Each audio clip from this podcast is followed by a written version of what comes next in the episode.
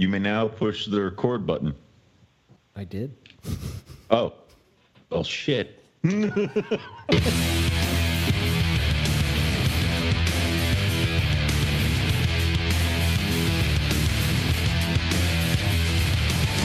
to Morelia Python Radio with your hosts, Eric Burke and Owen McIntyre.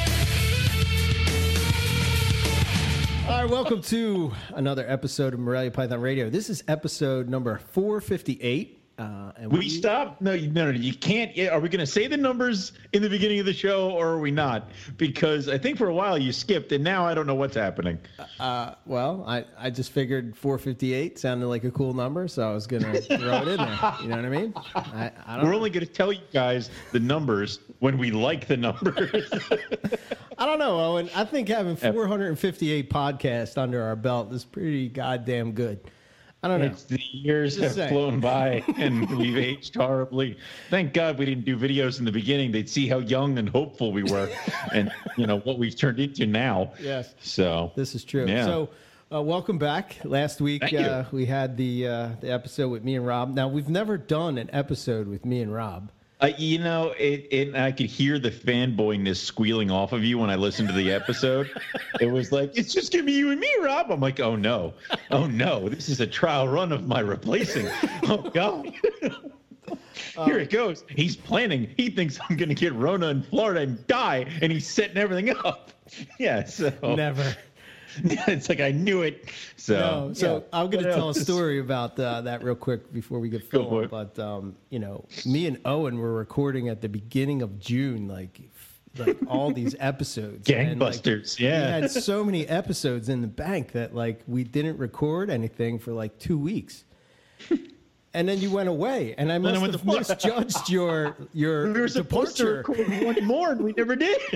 yeah, I misjudged your departure because I thought that we were going to be recording last week, and then I was like, uh, I said, "Oh wait, is he leaving for Florida this week?" And Hey, you're like, was- "Yeah, I leave on Thursday." I was like, "Well, I guess there's no show this week," and I'm like, "Shit, what do I do?" Well, it was All right. like it was one of those things where I'm like, Eric's, Eric's got one more in the pipe, right? Yeah, no, he would told me if we need to record. Eric's got this. Eric's fine. I- He I me. It's fine. Yeah. Anyway, um, uh, you know. whatever. You had a cool episode with Rob. It was awesome. yeah, So yeah.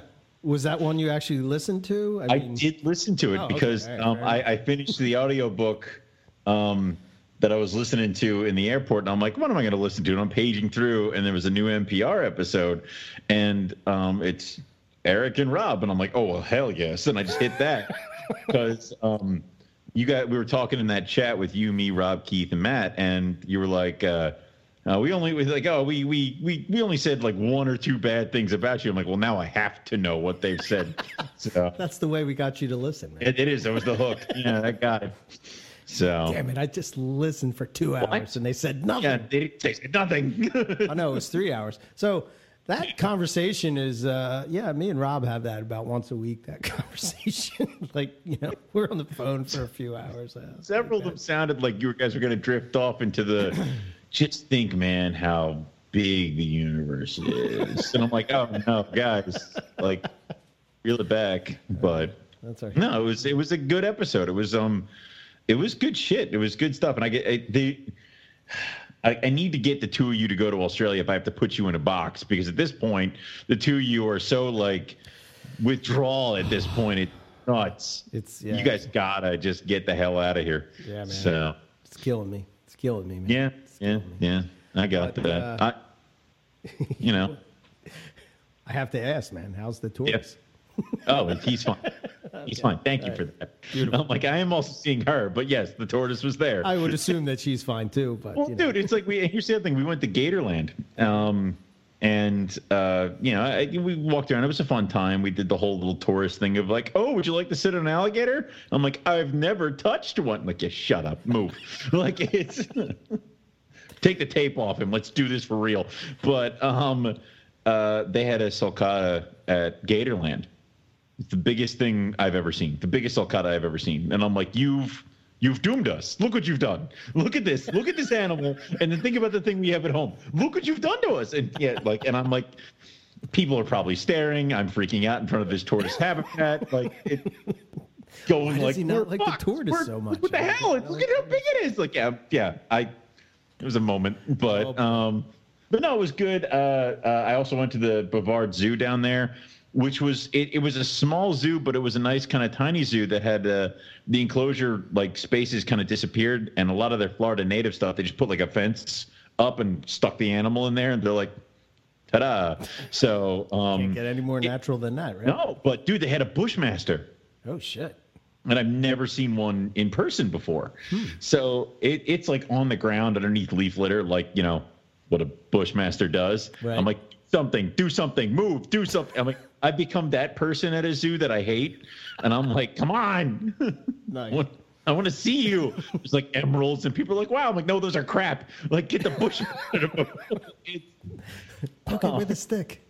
Poke it. Somebody open this door. It's like, yeah. Um, Do you find that when you go to these, um, you know, rep like Gatorland or, uh, you know, that you uh, get in contact with the, the keeper or or the person that's doing the presentation and you start remember like sort of what happened to us when we were about to swim with saltwater jump in the croc you know, thing. like yeah. Well, you start talking and then they're like, "Oh, you keep reptiles?" Yeah, yeah, yeah, yeah. Yeah, that that actually happened. We were signing up for at, at Gatorland. You could like for five bucks, they'll let you be on the fence to throw meat at the big gators. Oh, yeah, yeah, yeah. And Melissa and I are like, okay, like yes, sure. if we feed them, we get to keep them, right? Like it's, and this is like the breeding pond, so like they've got like, they all they're massive animals with scars and one's got a messed up eye and they're like that's plague i'm like oh dear god like it's like so the dude's like, "Oh yeah, no, you're not going to be scared, right?" And Melissa just rolls into like, "Oh, we have all these things at home. He's got all these snakes. He's got all this stuff." So the dude's like, "Oh man, do you ever like slice the egg on the top and just let him sit there?" And I'm like, eh, "No, like it's no." He goes, "We yeah, we try. You know, we uh, we have some ball python friends of mine do that, and you know, uh, here at the zoo, we kind of just let them hatch on their own." I'm like, "That's what I do." So. But yeah, dude, it's you, you kind of get talking with some people if they're into reptiles. It's Yeah, I would think that those, you know, those keepers and whatnot are are are with the general public. You know, a good percentage of the time, right. asking those silly, you know. Well, dude, they had the they had the photo thing where you can come hold a reptile, say hold a baby gator with its Uh-huh. tape shut, or a pastel ball python. yes, I know. like, ooh, it's a pastel. Oh my god! How did you know that? Uh, I, I I know. Well, that's the thing is like it, Gatorland had this big thing, which, which it, Gatorland was was nice. It was it was um, I think it was really cool. I liked their setups with their salties, um, and then how close you could get to the Gators and stuff like that. Um, the one issue I had is they had the Burmese python enclosure, and it was filled with four. Um, albino labyrinth and i'm like what you just go to a show and be like those like it's Well, at least they picked a good one. you couldn't get like a wild one. Like no one's gonna find that. Like, are you kidding me? So it, but it was cool. Um, and then I went I went herping with KJ on Monday. Cool. Yeah. Yeah. So you know that we felt, saw a couple gopher tortoises, a bunch of pygmy rattlesnakes, which That's they, dude they have small dog syndrome. They're like this freaking long, but they are so like they're they're rattling and you can't hear it because they're so damn tiny. and, and they're you can't you like I'm like I could lean in close. I'm like venomous snake. No, no, I'm okay. So um and it was popping around. I mean they were it was perfect conditions. It was near sunset. It had just rained, and everything came out. Pygmies, a yellow rat snake. I saw two gopher tortoises, which they're bigger than I expect. Because like you're like, gopher tortoise, no, it's like this. Right. It's big, and I'm like, I want to touch it. Wait, against the law. like it's like, nope, no. So, um, and then there was an alligator. Like we were driving, and there's a juvenile alligator tromping around. So KJ whips his truck out, and we jump out, and he's like, dive on it, and I'm like, yeah, okay. So it jumps into the undergrowth. KJ's in it, like. And he's thromping around. He's like, God, I hope I don't step on a diamondback. And I'm like, that would make this whole trip a lot more interesting. So he's oh, trying to flush the thing. I'm coming around to the path and I'm looking at him, and all of a sudden I hear something by my feet, and it's the alligator. It is now between my legs. And I'm like, So I try to jump at it and it dives away and now I'm on the ground. And then I jump at it, jump at it again and it runs away and then it's just gone. So I'm sitting there and it's like, God, I missed, I, have I've slowed up in my older age. 18 year old Owen would have got that thing. Like, and I was right. mad the whole time. It's Man. like, God damn sacrifice your body. Who cares if he bites the hell out of you? We've been there before. So yeah. I mean, you've was... been chased by the most deadliest uh, venomous snake in Australia. Yeah, I know. I mean, brown snake. I mean, come on. Juvenile gator gets yeah. me to stutter step. I, I'm disgusted with myself. Oh man. So, but no, it was it was a nice trip. It was a good thing. It was uh, awesome. The entire time I'm we're driving, I'm like, I need to find an. the entire time I'm with KJ, I'm like, we need to find an Eastern Diamondback because you know I'm not going back to PA where Eric's like, I've seen timbers and coppers. I'm like, I need an Eastern Diamondback. need it. Yeah, and we did it. So it was not from lack of KJ trying. It's from um, it was one of those weird things where it rained a little bit Conditions were great. You had giant storm clouds everywhere. Snakes were all over the place. The road was nice and warm. And then right before sundown, it rained again, and then everything just stopped. Wow. Not a single animal was out there. Wow. It was like just that one more rain caused everybody just to shut down. Pause. Yeah. Wow. So Easterns are an impressive animal, man. They are. Yeah, that, you wouldn't have to lean close to hear that rattle. No, so no, no, no, no. Yeah but no, it was it was cool.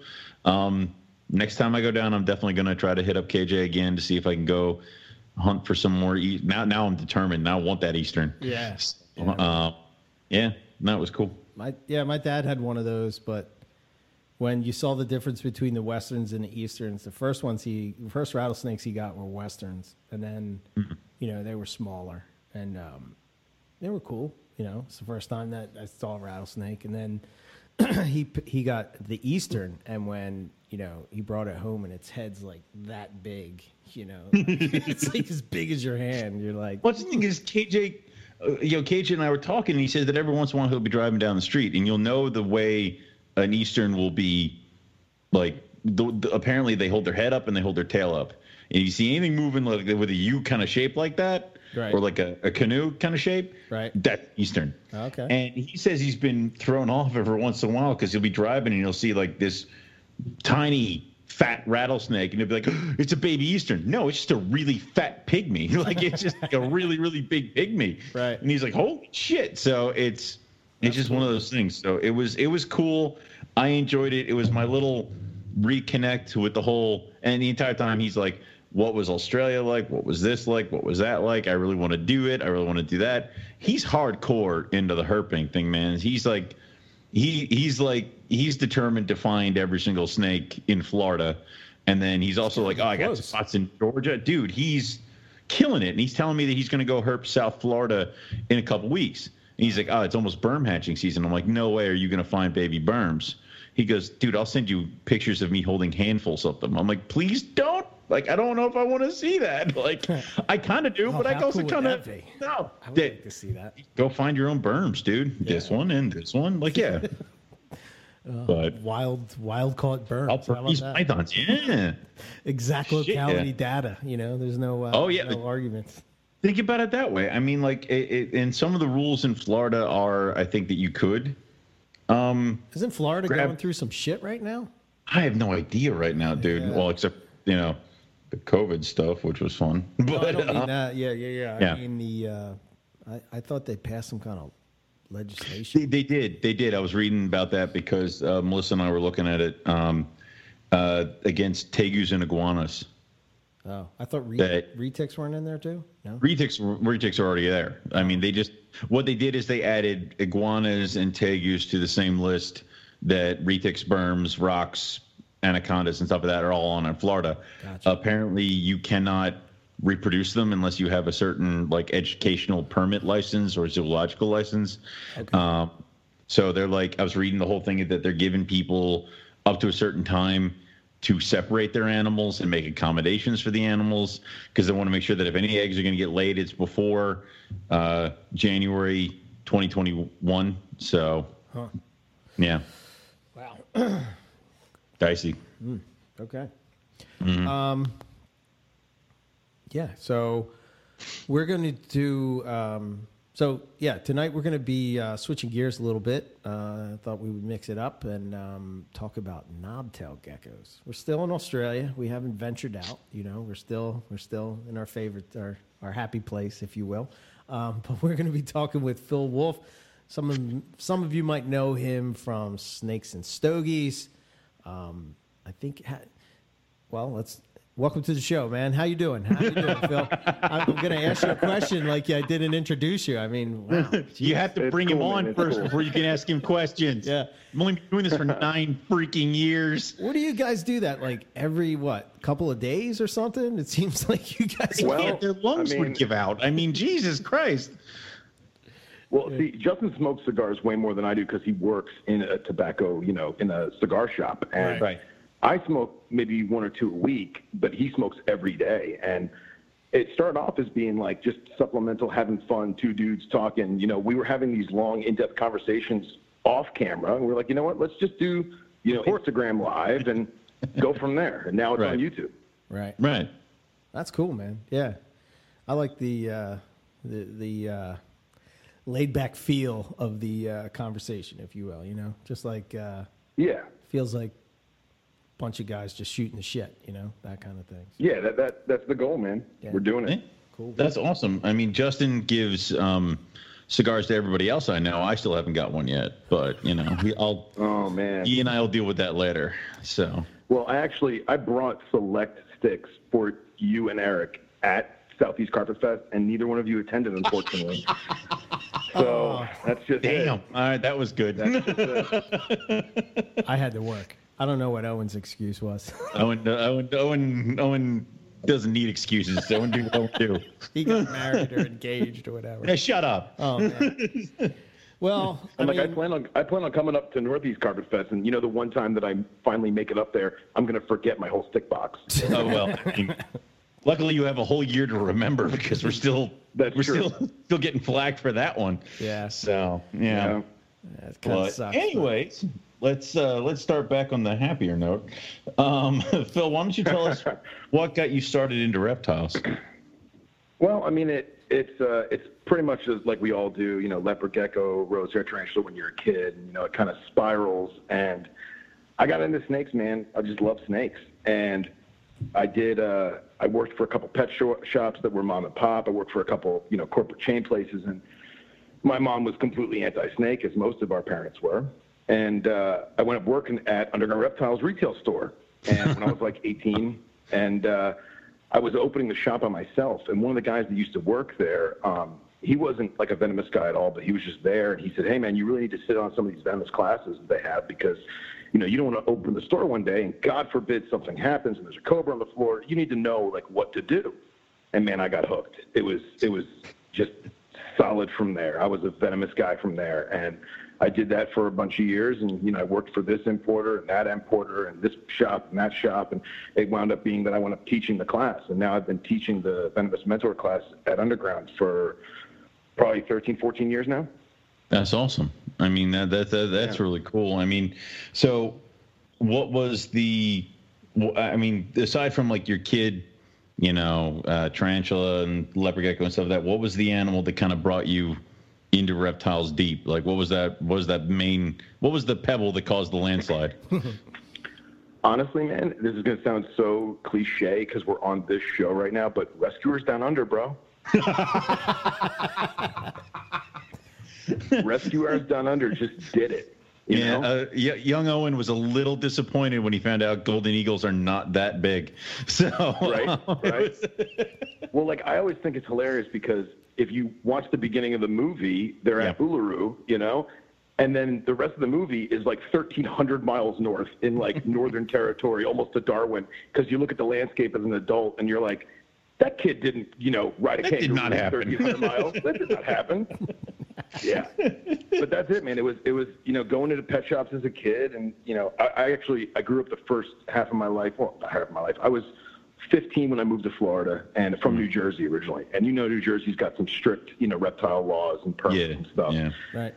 And my mom was basically like, listen, you know, enjoy the leopard gecko and the bearded dragon that you have, you know, and then, you know, we might be moving soon for dad's work and we'll see what happens. And I got to Florida and the gloves came off, you know. now there's reptiles everywhere. And now you've got places like Underground and Strictly Reptiles, and you know, all these old school herpers, old school importers, old school exporters, and it just kind of falls into it, you know. Yeah. And Australia is the best. There you go. I, I like it. That works. So, um, can you kind of tell us a little bit of some of your experiences with like in the reptile hobby? I know you said that you do the uh, venomous classes, but you know what other animals have you kind of come across that maybe stuck in your mind a little bit? So I did a, I did a lot of Cobra stuff and a lot of I did a lot of like high speed elapids because like I went through that kind of part of my life and I still love high speed elapids. But now in my my older years, as I should say, I kind of focus on uh, some of the more terrestrial, uh, unique terrestrial vipers, and I, I got into a lot of arboreal stuff, some Trimeresurus, some Atheris, and stuff like that. But um, basically, I kind of went through phases just like everybody else did. But the one thing that always stuck was Morelia, man. Carpets are carpets, you know.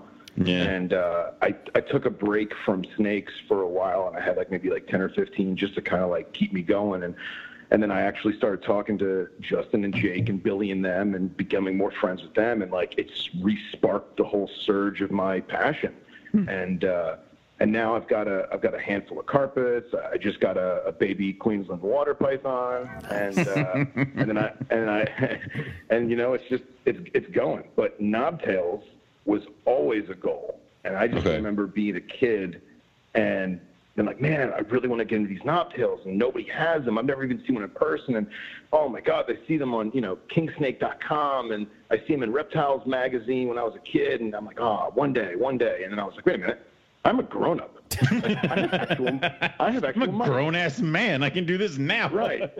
exactly. And uh, my good friend Marcus, uh, uh, he um, he actually gave me my first uh, amyae, and it was Okay. a big diesel, like 40 gram tank of a gecko.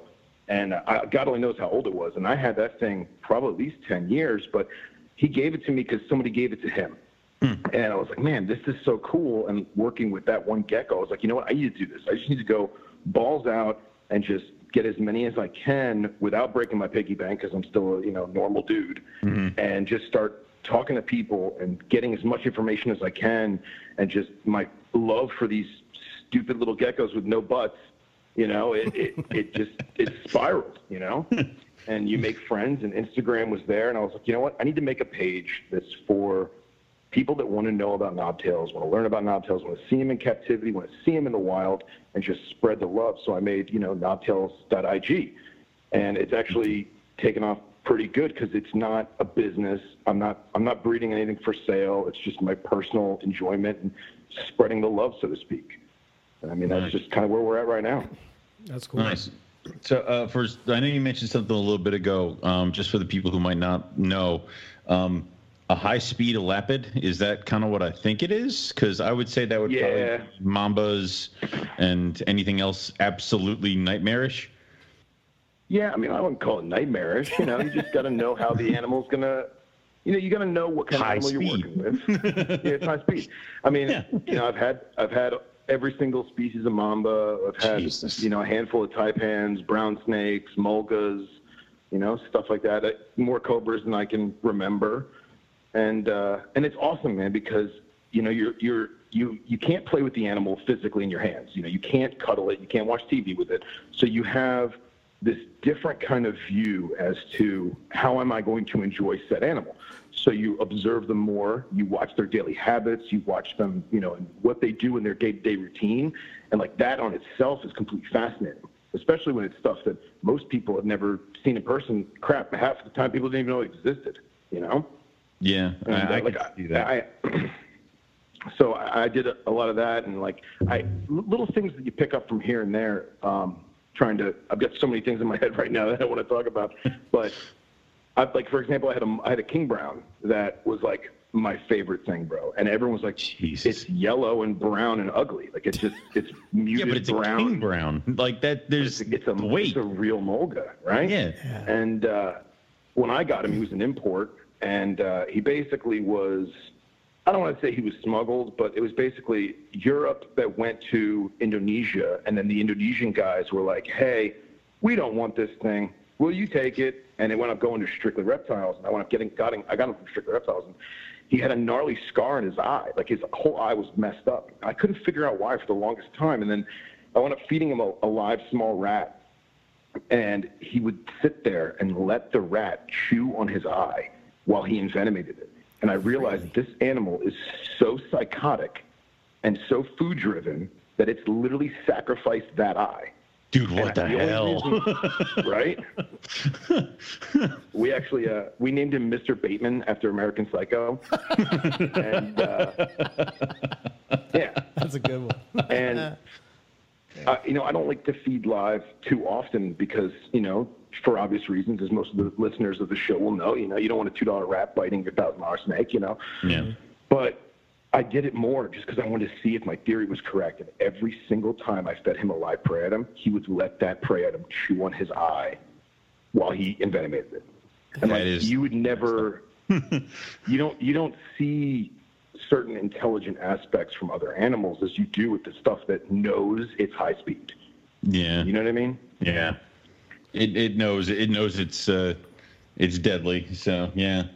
Yeah. Or like some of the mambas I've had that they're incredibly intelligent, you know, problem solving intelligent. And you know, you get you get a brand new baby mamba, you throw it in its enclosure, and you sit back and you watch. And you sit there for like an hour and you watch it, and all you see is its head twitching. And you're thinking, oh man, has it got a neurological problem, or is there, you know, got a, a breathing issue where it's huffing and puffing and breathing funny? It's like, no, that snake is memorizing the entire cage. And then for the next four to six hours, it's going to go to every single little corner of that cage and test it to see if it can get out.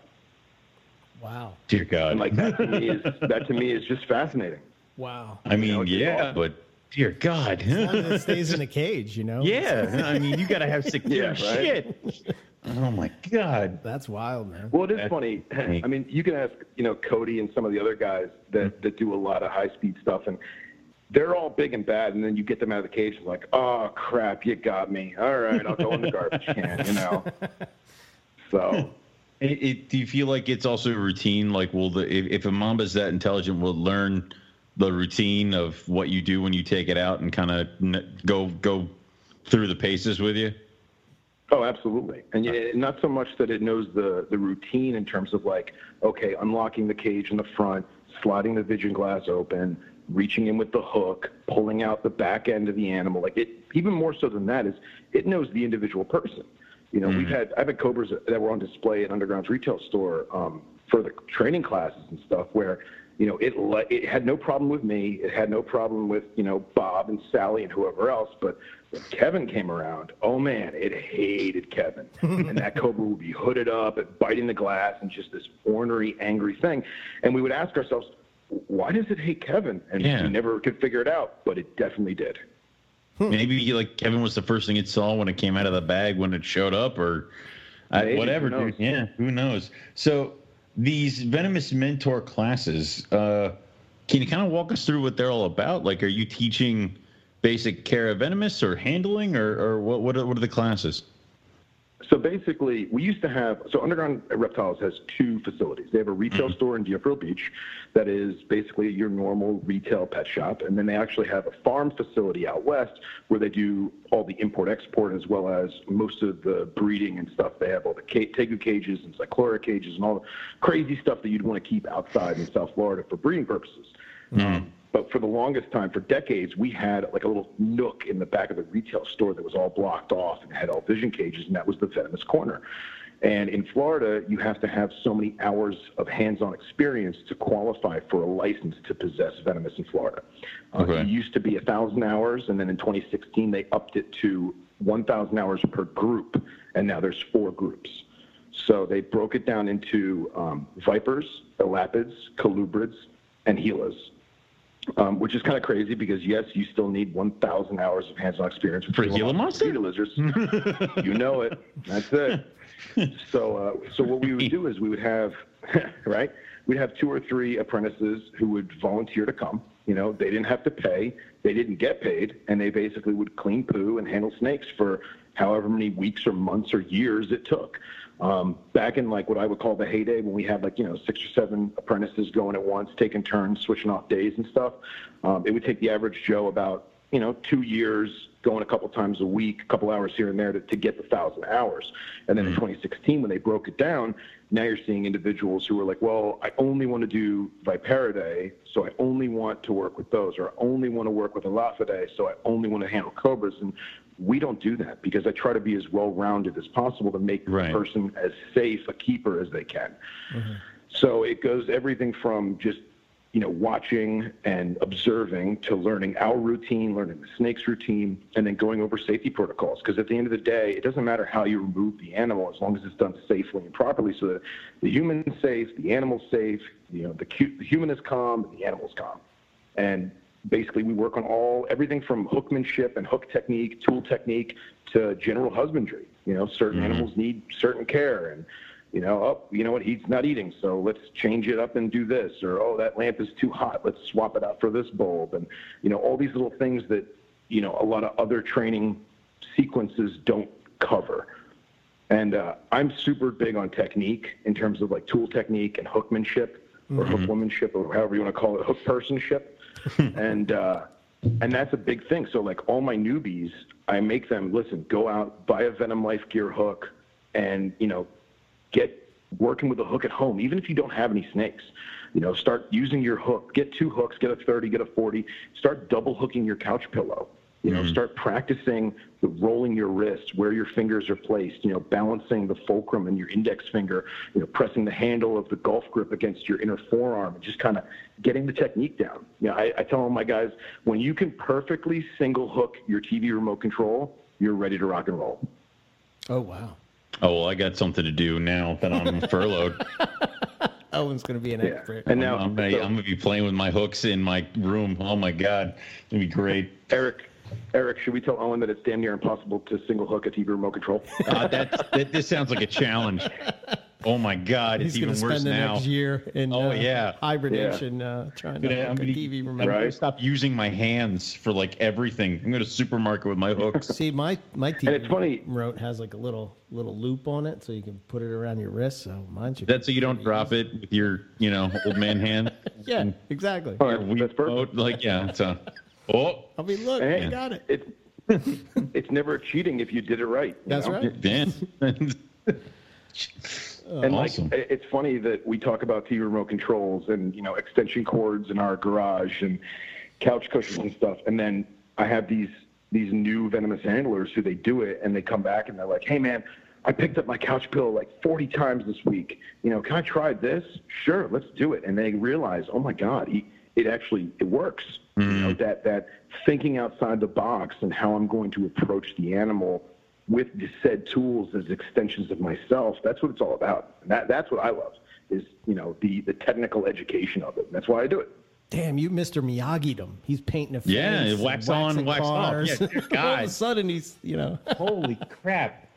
So, Yeah, I mean, like not to sound not to sound like Bruce Lee or anything, but like it's water, man. You got to be fluid. You got to be liquid. You know, I always tell people it's it's not breakdancing. Yes, the mamba is fast. Yes, the taipan is fast, but like it's not breakdancing. It's a waltz. It's a ballet. Everything is smooth. Everything is choreographed. Um, one of the things I always tell beginners in venomous is let's hypothetically say that a venomous snake is only capable of five things. Okay. Now, obviously, we know that that's there's, they're capable of way more than five things, but let's assume they're only capable of five things. If you're prepared, both mentally, physically, and technically, for all five of those things, it doesn't matter what the animal's going to do. You're already prepared for it, and you know that you can act accordingly and then counteract. So let's say it does numbers one and two, and all of a sudden it decides, I don't want to do number one and two. I'm going to go straight for number 4 mm-hmm. You still know what's going on because you built up the technical technique about it. Right. Oh, that makes sense. Right. Yeah. It's it's and also would you say that you kind of need to be in a different mindset for different venomous? Because I mean, I I worked with a gaboon, and that thing was like lifting a sock filled with sand. It barely did anything. But then there was also Yeah. a monocle cobra that kind of kept me on my toes. Yeah, and it's funny because my, my friend Henry and I, uh, Henry helps me do all the venomous stuff. And my friend Henry was just saying the other day that I have a really big gaboon. I got like a five and a half, six foot gaboon. It's a big female. And that snake is so mad at the world. It doesn't matter who's hooking it. You know, it's just this big, giant, lethal caterpillar. And I love showing it to people because, yeah, it looks like a normal West African gaboon. It doesn't look like anything special. I mean, yes, it's beautiful and has, you know, the geometric patterns and whatever, but everyone's like, "Oh, it's a gaboon," and they go to take it out, and the thing goes bananas. and like that's a great it's a great learning tool because it just Yeah. goes to show you it doesn't matter how many times you pick up that sack of potatoes there's going to be one sack that is not going to sit there on those hooks Right. The one that's not going to be act like a normal gaboon. Yeah. right Yeah, I get and I'll that. tell you, like the one of the worst problems that me as an instructor has with snake people in general that come to do the venomous classes is I get people that are like, listen, you know, I've got carpets and I've got retics and I've got this and that. I'm like, that's great, but how many of them do you touch with your bare hands? And they're like, well, All all of them. Well, that's that's the problem, right? Yeah. Because now you can't, and I, I hate to sound like bad about it, but think about all the bad habits that you don't know you have as a Yeah. normal snake keeper. No, and, You and know, how I've many thought about times- that yeah. before. Yeah. where it's like if you were to tell me I couldn't use my hands and had to double hook all my carpets out of the cage, I bet you I'd make an ass of myself because I've never double hooked them out of their cages. It's always the one to get a grip and then kind of guide him out with the hook in my hand. Yeah, I guarantee you I'd be looking like an idiot. You know, and, and one of the, I, I, I'm guilty of it too. You know, how many times did I, I go over to my rack that has carpets in it, and I lift my fingers underneath the front of the drawer, and I start Yeah. and I stop myself and I go, wait a minute, which side of the room am I on? Because I'm on the left, it's it's venomous. If I'm on the right, it's harmless. And I realize, okay, I'm on the carpet side. I'm I'm on the Morelia side. I'm good to go. But things like that, people don't think about. And like I watch some of these. Don't even get me started on the whole YouTube video stuff. But some of these people, they just no one's told them to mm-hmm. not open the drawer with their hand. No, use the hook. It's why they got the nice little handle. Yeah. Oh, yeah, you know what? You're gonna get bit on the knuckles by an angry adult carpet once, and then you will never make that mistake again. Right? Yeah, it seems And I like, mean, like- uh, as of late, like I don't know, maybe I'm just being exposed to it, but like it seems like everybody that's on YouTube that deals with venomous, for the most part, is free handling at some point. Or maybe I'm just looking at the wrong people. I don't, I don't know, man. But it's just like, holy Yeah, shit. well- Why? they're like Why? covering You're not- king you're not cobras wrong. and shit. I'm like, what are you doing? Yeah. You're not, that- you're not that- wrong. You know, uh, Brent Brent Venomous from Venom Life Gear, he put it great once. He Hmm. said, "If there was no social media, would you still say, "Oh, my cobra loves me," and have to cuddle it?" No, of course not. It's I, what was it? They do that stupid thing on Instagram where they have the video and it's like the snake pass or whatever the hell, and you kind of pass the shit off screen, and then somebody else pretends to catch it, but it's their own animal. And like I'm looking at it, and I'm like venomous, venomous, venomous. Stop it! Like why? Wait, like why am I seeing all these dimes? Like Jesus Christ, stop it! Like yeah, Oh yeah. it's oh yeah. oh yeah. Just I don't know. You know, I was reason. talking to Justin the other day about it. I was just Justin was just telling me he's like, "Yeah, man, I'm waiting for one of these girls in Germany to get tagged by a boiga in the lip." You know? Yeah, that, that that's gonna happen, and then you can have a bad like, dude. I could. I'm wary about my uh, Madagascar hogs because you can have a bad reaction to that kind of shit, depending on Oh, what yeah. you're looking at, and you don't want you don't want the first time you realize that this is going to be bad to be the last time you're going to like you know it's one bite can be what kind of messes you up there. And I sent Eric a picture before we got on the show Yeah, of a monocle cobra bite, and I'm like, no, like it was just, Oh, it was bad. oh, yeah, it was bad. Oh yeah.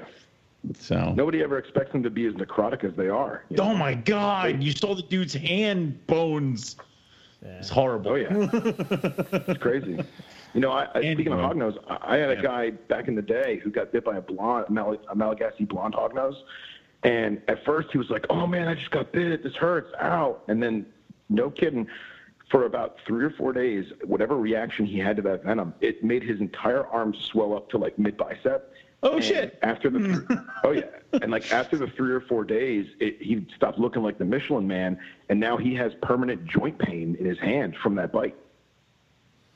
So I have mean, that was- three that of those. I was waiting for that. so I have three of those. They've never bitten me, but now I'm going to be a little bit more cautious around them. Um, Jesus Christ. Yeah, I, rem- I remember. And the problem is, is that, you know, eh, we're all guilty of it. We get overexcited and we do stupid things. I opened up the deli cups that my baby giants came in, and I'm like, look at it. And it bit me on the finger immediately. And I'm like, well, eh, I'm like, wait, they said they were rear fanged. Yeah, but the snake just opens its mouth up really wide, and then it doesn't matter where the fangs are. Right. It's Right. I'm like, well, that's yeah, I should have seen that one coming, but nothing happened. But I'm like, I guess we're gonna see what happens. Like it's that's it's, but with something a little bit more dangerous, like a baby mamba, a baby rattlesnake, you know, pygmy rattlesnakes. It you, you could be in a lot of trouble if, for one small oversight or brain fuck up. I mean, yeah. Oh yeah. Yeah. We had a uh, we had a black. Uh, so boomslangs are sexually dimorphic, right?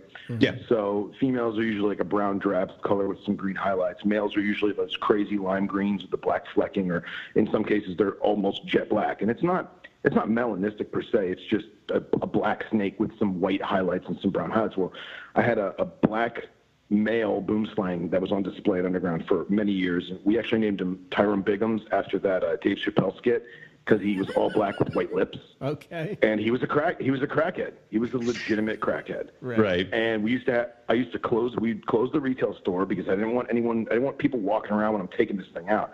And there were some days when he would just ride two hooks, be perfectly fine, and then there were other days that he was grease lightning. And uh, I went up getting rid of him just because it was a, it was a safety issue. All I need is Yeah. for him to go up the up a display case in the store, and now he's up in the ceiling tile, and I gotta gotta go, go up there and get him. So, but one time he yawned, and he yawned up against like a branch that was uniquely colored or knotted or whatever. So he yawned and was like, "Man, that's a really wide yawn," because he's got to fix those fangs in the back of his mouth, you know. Mm-hmm. But we measured we measured that uh, that little space on the wood, and it was double the length of his head. Oh wow. So he opened his mouth Christ, almost like double. hundred and like almost like 175 degrees, like almost 180. Holy And like Gee. you're expecting to believe that that thing's going to bite me and it's not going to reach the fangs. You know what I mean? Yeah, I mean that that's the common I mean that's the common myth is that they bite you and then they chew you back to the fangs. No, no, no. They just make sure they get you with the fangs for the first go Right. around. You know. You know that that yeah. Damn. That's why mangrove snakes, when they gape, their gape is so wide and defensive because they prep those fangs in the back of their mouth, like they're ready. You know, they're not they're not going to close their mouth a little bit and then strike. No, they're going to strike with it open, you know, 150, 160 degrees because they know that's how wide they need it to be to get the fangs in. Jesus. Wow. All right. Well, let's uh, let's move on to still psychotic but non-venomous. So why why would you do water pythons to yourself?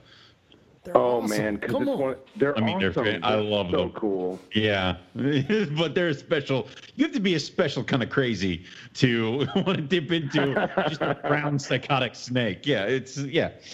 So Well, I told you, man, I like I like ugly brown snakes, man. It's awesome. I love it. And like this one's super dark on top with a, like a really creamy yellow belly. yeah, Sitting there with like a flashlight in my bedroom, like shining iridescence on them, you know. Yeah, man. But it was it was actually funny because after Billy sent me the video from your room, Owen, Yeah. uh, last night, I was up late and I had the thing wrapped around my hand. It's super chill, very docile animal, and uh, I'm holding them and playing with them, and I started like going down the the water python rabbit hole on YouTube. Uh-huh. yeah. And I come across this one video of one. I don't know if it's in an enclosure or someone put like underwater trail cams in like a creek or something.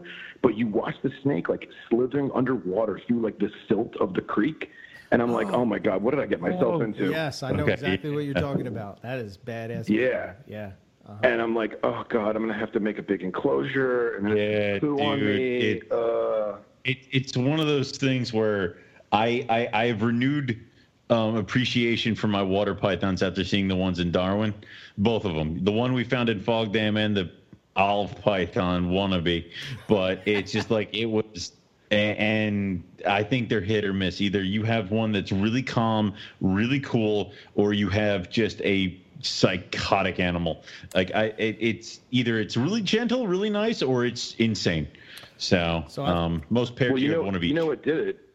What did it for me was that one famous video of Steve Irwin on that Get show. bit on the neck.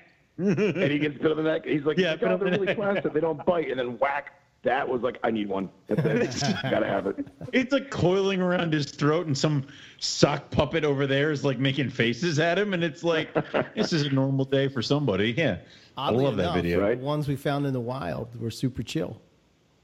Yeah. That's awesome. Super. Yeah, they were. That's awesome. Yeah, really, uh, really calm. You know, I found the Indonesian one. That's oh, and those those ones you Minor had Indos. at Hamburg, Minor Indos.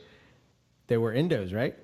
Minor Indos. Yeah, I, have, I have two Indos. Yep. They're evil, man. Indos are. evil. I don't know My what it is female- about that that spot. Don't- but holy shit! Something about the Indos. Yeah, if you're gonna get waters, stick to the Northern Territories. but it's Or Queensland. Queensland seemed to be the chill ones, but I- yeah, yeah. Yeah, that's what this Um, one is supposedly at Queensland. yeah. So as far as Morelia, what do you got cooking? I know you said you have some carpets. Uh, give us the rundown of your stuff. This is Morelia Python So- Radio, after all.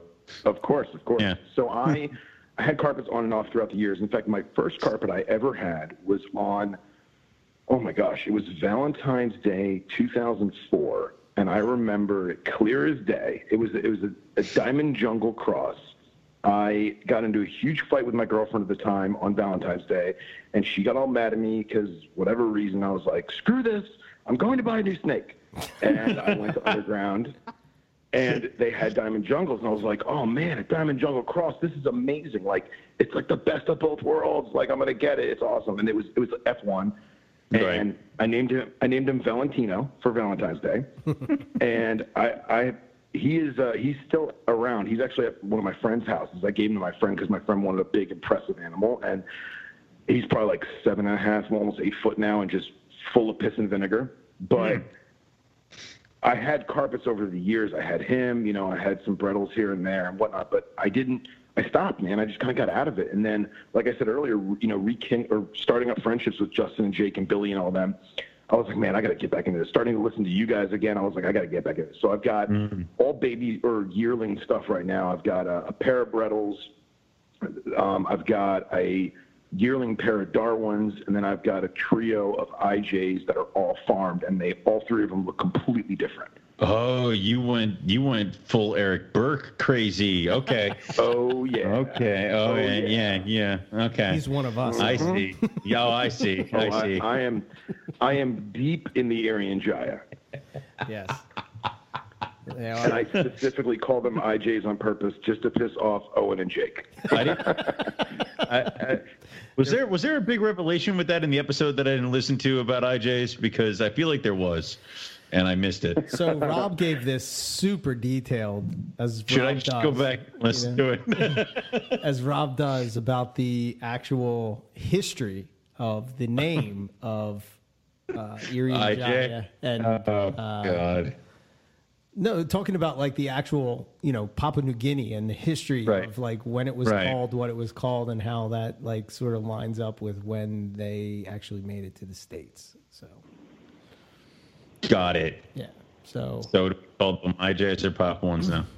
It's worth, it's worth listening to if I do say so Okay. myself. I will. It's- I'll, uh, it's really who cares? I mean, you know, who cares?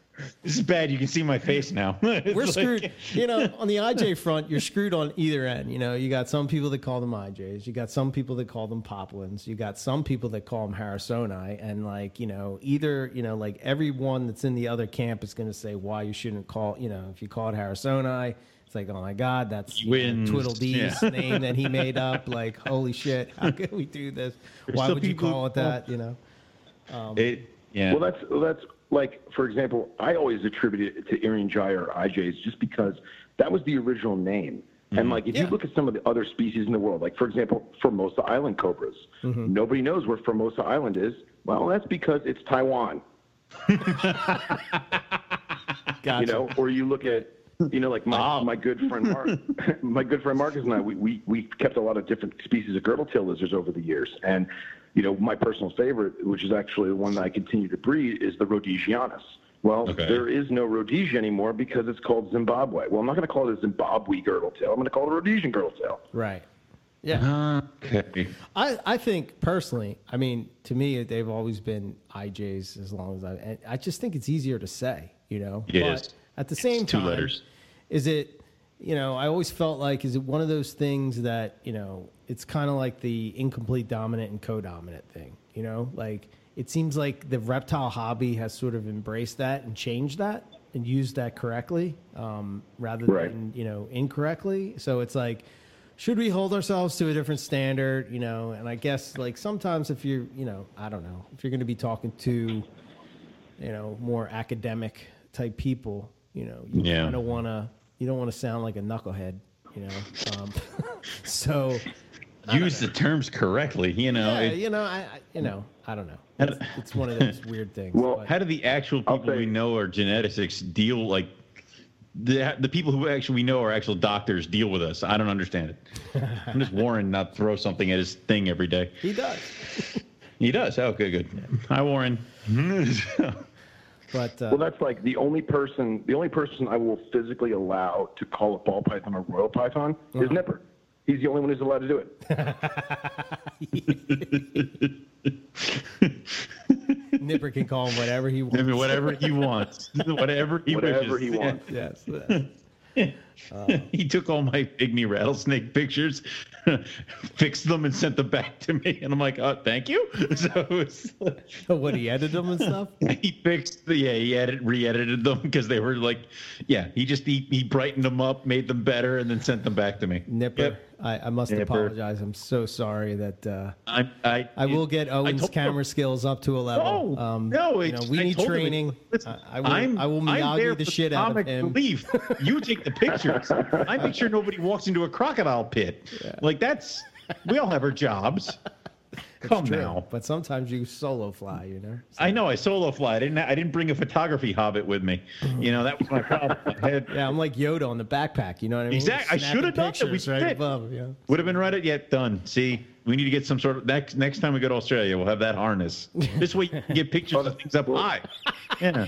That reminds me. Yeah. That reminds me that Owen's outnumbered tonight because I'm only five six on a good day. Oh, son of a bitch. Ah, Yeah. Finally. Outnumbered. you bring Oh, this man. as my return show? What we're is beating this? we're beating him on the What is this? IJs. Uh, you know, we're beating him on the height thing. I mean, I don't know. Owen. I, God damn it. I don't know. I don't When know. did I become the minority here? All right, so let's switch gears a little bit. Let's talk about Sure. knobtails. Um, you know, uh, Yeah, man. like you know, w- well, let's let's start with this. What are you working with? You know, I know there's what 14 species and subspecies. Um, I think most of them are Right, in the so- trade, right? Yeah, almost all of them are in the U.S. trade. And I'll, I'll say U.S. trade because Asia is on a level that is wow. Like Asia knobtails is, I don't know where they, they must have some kind of cloning machine or something because they have some amazing specimens. Um, and then of course Europe has amazing stock as well. Right. Um, but almost all of them are represented. Like some people say there's 13 species because they, you know, will count subspecies, won't count subspecies. Some people say the Underwoodisaurus are still considered, you know, knobtails, whatever. To each their own, but almost all of them are in the U.S. pet trade except for a couple. Um, there's one newer species of uh, Underwoodisaurus that is not because it's from the Pilbara, and it's a relatively newly discovered, newly described species, and there just isn't any. Another one that's not in the U.S. is uh, Sheai, which is the Kimberley knobtail. Okay. And a lot of people have actually passed on. They're like, oh, I've, I just got these Sheai from Europe and blah, blah, blah, and they're worth, you know, 10 grand or whatever. And one of the biggest things with the Sheai is they their patterning is different than everything else. Mm-hmm. I mean, and it's indicative of the, the rocky alcoves and stuff outside, like Darwin and Kimberley and all that area. But their toes are banded, and that's even in you know Cogger's you know description in 1994. He specifically says you know they have banded digits, mm-hmm. and you look at this gecko and his feet are brown. It's like, uh-huh. well, you're full of crap. yeah. Okay. But- yeah. Yeah. But uh, right now, um, 2020 was a very bad year for all of us, as we know. Um, I actually lost a bunch of geckos, and I lost some snakes. You know, we're, we're all we're all hurting from 2020, whether it be with you know clutches or litters or whatever, or just animals in general. But right now, I'm only I only have pairs of uh, Cinctus, which is the most common knobtail in the U.S. pet trade. It used to be Wheeleri Cinctus, now it's just Cinctus, which is one of those things where it kind of didn't matter that they dropped the subspecies or they dropped the species name and just made it full species because everyone was calling them Cinctus geckos anyway. Gotcha. Um, so I got I have a good handful of pairs doing. of those Yeah. right? Yeah. And uh, I had some amyae that I was purchasing from a particular breeder, and I had such bad luck with them. And they would basically live for about six to eight months, and then they would crash and they would go. And I'm convinced that it was unknown inbreeding over generations. And mm. there's actually groups of individuals, whether it be on Facebook or in the real world or whatever, that are selectively swapping animals so that this isn't happening. So I basically told myself I'm going to hold off on geckos for I'm buying new geckos for about a year mm-hmm. and just kind of let people kind of fix their thing because mm-hmm. there's other guys that have massive, amazing collections. You know, I'm a, I'm a, I'm a hobbyist when it comes to this stuff, but right. Um, but right now, all I've got is I've got one male levis levis, which is the smooth gecko, and then I have a, a big handful of Distinctus because let's face it, they're the cheapest, they're the hardiest in the pet trade, right. and um, they're they're they're adorable, man. When they're babies, they're like bright neon orange or pink yeah, with black banding on their body. They're cool. They're adorable. Yeah, that's cool. And they're super cool, and and having kept you know a good number of different species, I can confidently say that if someone wants to get into knobtails, they're definitely the species to get because they are way more forgiving than some of the other harder species, and they're not that expensive. You know, uh, most people sell their babies for 250, 300 bucks, which may seem like a lot for a terrestrial gecko, but they're worth it, man. They're awesome. Isn't it weird how like even in my head, like you, I, I remember walking around the uh, Tinley Park with Rob, and we were looking at these different, um, you know, uh, knobtails and stuff. And I think I yeah. want to say there was an albino there, and that's what Pilbarensis. Is that the the the one that's yeah. an albino? So, okay. Yeah, it's it's a subspecies of the smooth. So it, uh, you have uh, levis levis, which is your standard smooth, and that takes up the majority of the central continent of Australia. And then you have uh, levis pilbarensis, which is strictly endemic to the Pilbara region. Mm-hmm. And then you have levis uh, occidentalis, which is off of that one coastal region on the extreme far western side in the Indian Ocean. Okay. Um, those occidentalis are are in the pet trade. Um, they're usually really light colored, lots of yellows and like lighter hues to them, and they usually go for a lot more money. The problem is a lot of people have unknowingly crossbred them with Pilbarensis or crossbred mm-hmm. them with mm-hmm. normal levis just because there's so little of them, you know? Gotcha, yeah. Um, the pill, but the Pilbarensis are the ones that do produce the most albinism, and those are the ones that the guys are really trying to selectively do, like the patternless and the high, the high contrast, you know, bright, bright tangerine orange look into them. Um, and there's actually a theory that every single Pilbarensis in the U.S. market and the majority of Canada is actually het for albino, just because they were the albino ones were so bred within that almost everything is het. Oh. Yeah, I could, yeah, I, have heard that happen with certain other species where it's just because there wasn't that many. Everything's got it. Like what is it? Tanimbars. You can produce. You can breed two Tanimbar scrubs and get all of them. You know, all the different colors and morphs. Yeah. Yeah, it's a, yeah, I believe it. But I remember walking around the Tin, Tinley show and I seen that, and there was, you know, I was, I can't remember what the price tag was, but it was up there, and it was like, you mm. know, I'm looking at it, and I'm like, wow, that's a lot for a gecko, you know, and then I'm thinking about it. Oh yeah. Like, well, shit, I would spend that much on a snake and not think twice. You know, it was like, why is it in my it's head? It's weird when we like, do that. Yeah. you know what I mean? Like, why? Why is it? Because it's smaller, or it's like more fragile, or like somehow I, I think it should yeah. be I don't know. Maybe it's my dumb snake brain. No, no, it's a, it, snake right. It, are, you know, it's a snake brain because it's like I got to get new tires put on the car. It's like five hundred bucks, and I'm like, ah, oh, shit, really? I drop that in rodents like every month. Like, what is wrong with me? yeah. Where I'm like, that's a lot, and I'm like, rodent bill, sure. It's like, yeah, I don't. So that's cool. Yeah, so it's, it's yeah, mental mental priority. Yeah, yeah, yeah. Exactly. Thank you. that's not that bad. That's yeah. that's a decent price. I mean, like people tell I I have an iPhone six, and everyone yells at me. They're like, "Dude, your battery's dead again. How come you don't spring for a new phone? You know, just get a payment plan." I'm like, "Dude, it's a thousand dollars for a phone," and they're like, "Dude, you just spent a thousand dollars on a, a pair of whatever," and I'm right. like, "Yeah, but." And they're like, well, you don't use that gecko every single minute of your day, do you? And I'm like, oh, God, you got a point. Yeah. you got me. Yeah, you that's a good me. one. Uh, okay, so okay, and is that that's that's pretty much the group that you're working with? Is, is there any that you want to yeah. want to add at some point that you don't? I do. So my, my my favorite is the Asper, which is what's called the prickly knobtail. They're found uh, primarily in Queensland, almost the entire territory of Queensland. Mm-hmm. And uh, I actually have a couple friends in Townsville um, that I met through just liking geckos. And uh, my one good friend Elliot Budd, uh, he was at uh, James Cook University, and he was actually doing a bunch of research on in the field on Aspers and you know the um, territoriality and different ecosystems. And he actually devised a radio tracking system that he put into like a tiny little micro backpack. So he had licenses.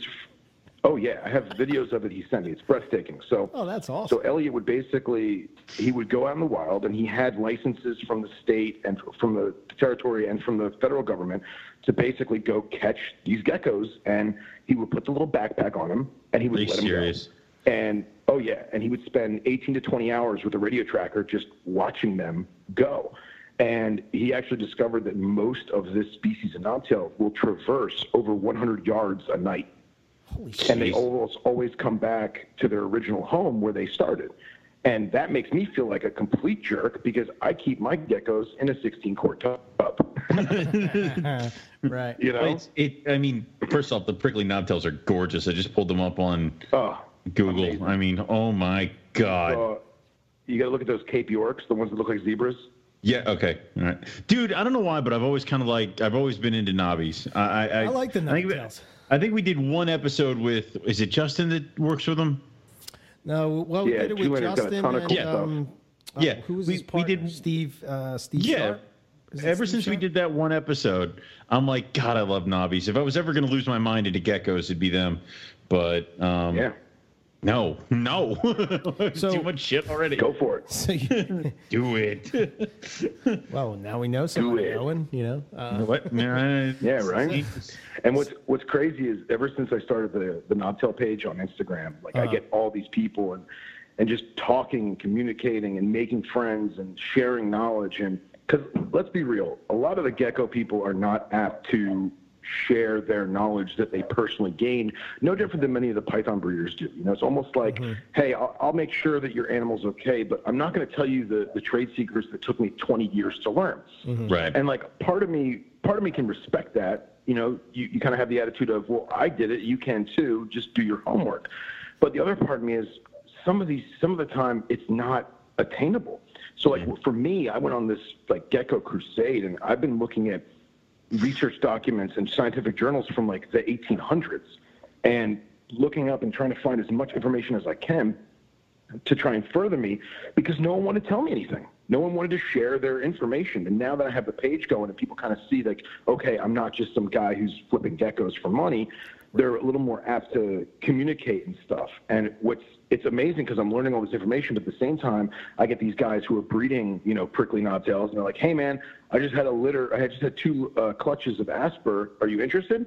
And I'm like, "Yeah, how much?" He goes, "Well, I'm gonna put them up for 5K each, but you know what? I'll do I'll do like 6,800 for the pair. And I'm like, oh my God, no, I no, can't. just. Uh, Uh, wow. I mean, do you, do you also get contacted by people in Australia who think you're there? Because I mean, that happened a lot of it for us, where they're like, "Hey, would you be willing to sell me this thing?" I'm be like, "Yeah." They're like, "Can you ship to Queensland?" I'm like, "No." like it's Sure. well, n- no, it's it's it's funny you bring that up because like I've actually mm. had people that hit me up for the weirdest stuff. Like I had someone message me from Poland, and he's like, "Hey, look, I'm looking for these Australian spiders. Can you ship them to me?" And I said, "No, I'm in the United States, and Australia doesn't export any wildlife." And he's like, "Oh, I got a guy in Alice Springs. He'll just ship them in the in the post." And I'm like, "All right, okay. I'm out." You have fun with your You know, illegal smuggling. Yeah, it's like I don't. Right. Yeah, exactly. I'm out of that Christ. one. But I'll tell you, the one thing that I do notice the most is because it is a page of cute, cuddly, little, adorable little baby Uh, geckos. yeah, okay. I get all these young girls that start following the page, and then they'll see the story and they'll realize that I'm a fat, bearded guy, and like, unfollow, unfollow. That's not fair.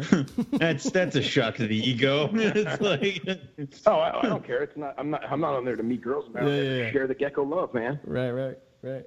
those, that's they're awesome. I mean, that's so cool. It, we we we had a chance like to see Nobbies where we were. We just struck out. I think. Um, Yeah, I that's think it's, not- I think it's it, people that find them are the ones who specifically go out looking for them. It's not like snakes. So like me, with me and snakes, if I go like I heard you talking about going out with KJ and stuff, field herp in Florida. Like I've field herped the crap out of Florida. I love where I live. I love field herp in Florida. But if I tell someone, hey man, let's go out there and try and find an anery corn, you know, just like a wild anery corn, and we'll drive for like hours and not find nothing. and then my one buddy will be like, "Hey man, I went looking for jumping spiders and look what I found." He finds six anery corns. This is how it goes, you know. That's what KJ was saying. He's like, he's like, dude, uh, just so you know, I took a friend out last week and we struck out. I'm really freaking hoping we don't strike out. I'm like, yeah, well, you know, it don't matter. I haven't, dude, I, I haven't herped anywhere in Florida, so everything's new. Like, it'll be fine. So yeah, but Yeah, and dude, I saw those pygmies you posted on your on your story, and those pygmies were champion pygmies. they were cool. They were so cool. They were they were little Eric Burks, just nasty little attitude and a tiny little body. Yeah. Mad at me for Yeah, I standing keep, there. uh, yeah. That's right. I keep a handful of Duskies myself, and uh, dude, I love watching them little things. We call them the lethal sprinkler because you don't you don't hear anything until Right. you're too close, and you just you just hear. It's like a sprinkler. That's yeah they, cool. they were they were so cool i mean and it was it, it was it, re- reminiscent of australia we're driving down a, a crappy dirt road back and forth back and forth back and forth and then it was snake and then the car comes to the truck comes to a screeching halt and everybody bails out it was great loved it It's So, awesome. That's the way to yeah. do it, man. Oh, yeah. do it. oh yeah it was But fun uh, I'm actually planning. Uh, my my friend Elliot, I was telling you about in Townsville. I'm actually planning a trip to go. It was supposed to be this year, but COVID kind of messed that up for me. But Yeah. uh, he has, aside from him having the permits to be able to like touch stuff in the wild, at least with the geckos specifically, um, he has friends all over the entire continent. So we're Cool. going to try and map out maybe in the next year or two. Uh, he has GPS coordinates of where everything is. So do Yeah. like a three week thing, tour the continent, catch, see as many snakes as we can, see as many geckos as we can, and just do it up, you know, yeah dude awesome. MP, MPR style. Yeah, dude, you're gonna you're gonna fucking lose your mind, man. I'm telling you. like, well yeah i mean especially if you find a, like a knobtail in the wild oh, I mean, it, it, yeah, ain't nothing like seeing the shit you keep in a box at home where it's supposed to be. Oh yeah, You know, we, we were like- the first trip when we were in Queensland. We were in um, Chillagoe, and I thought for I mean to me that looked like prime time uh, knobby habitat, and you know it's just like you would picture the outback, rocky outcrops, that kind of thing. I'm imagining that's right. you know what they're where you're gonna find them. Oh, and yeah. everything, you know. Um, but uh, Oh, yeah. we we struck- barren wasteland with microclimate. Yeah, yeah. sounds like Darwin. Yeah.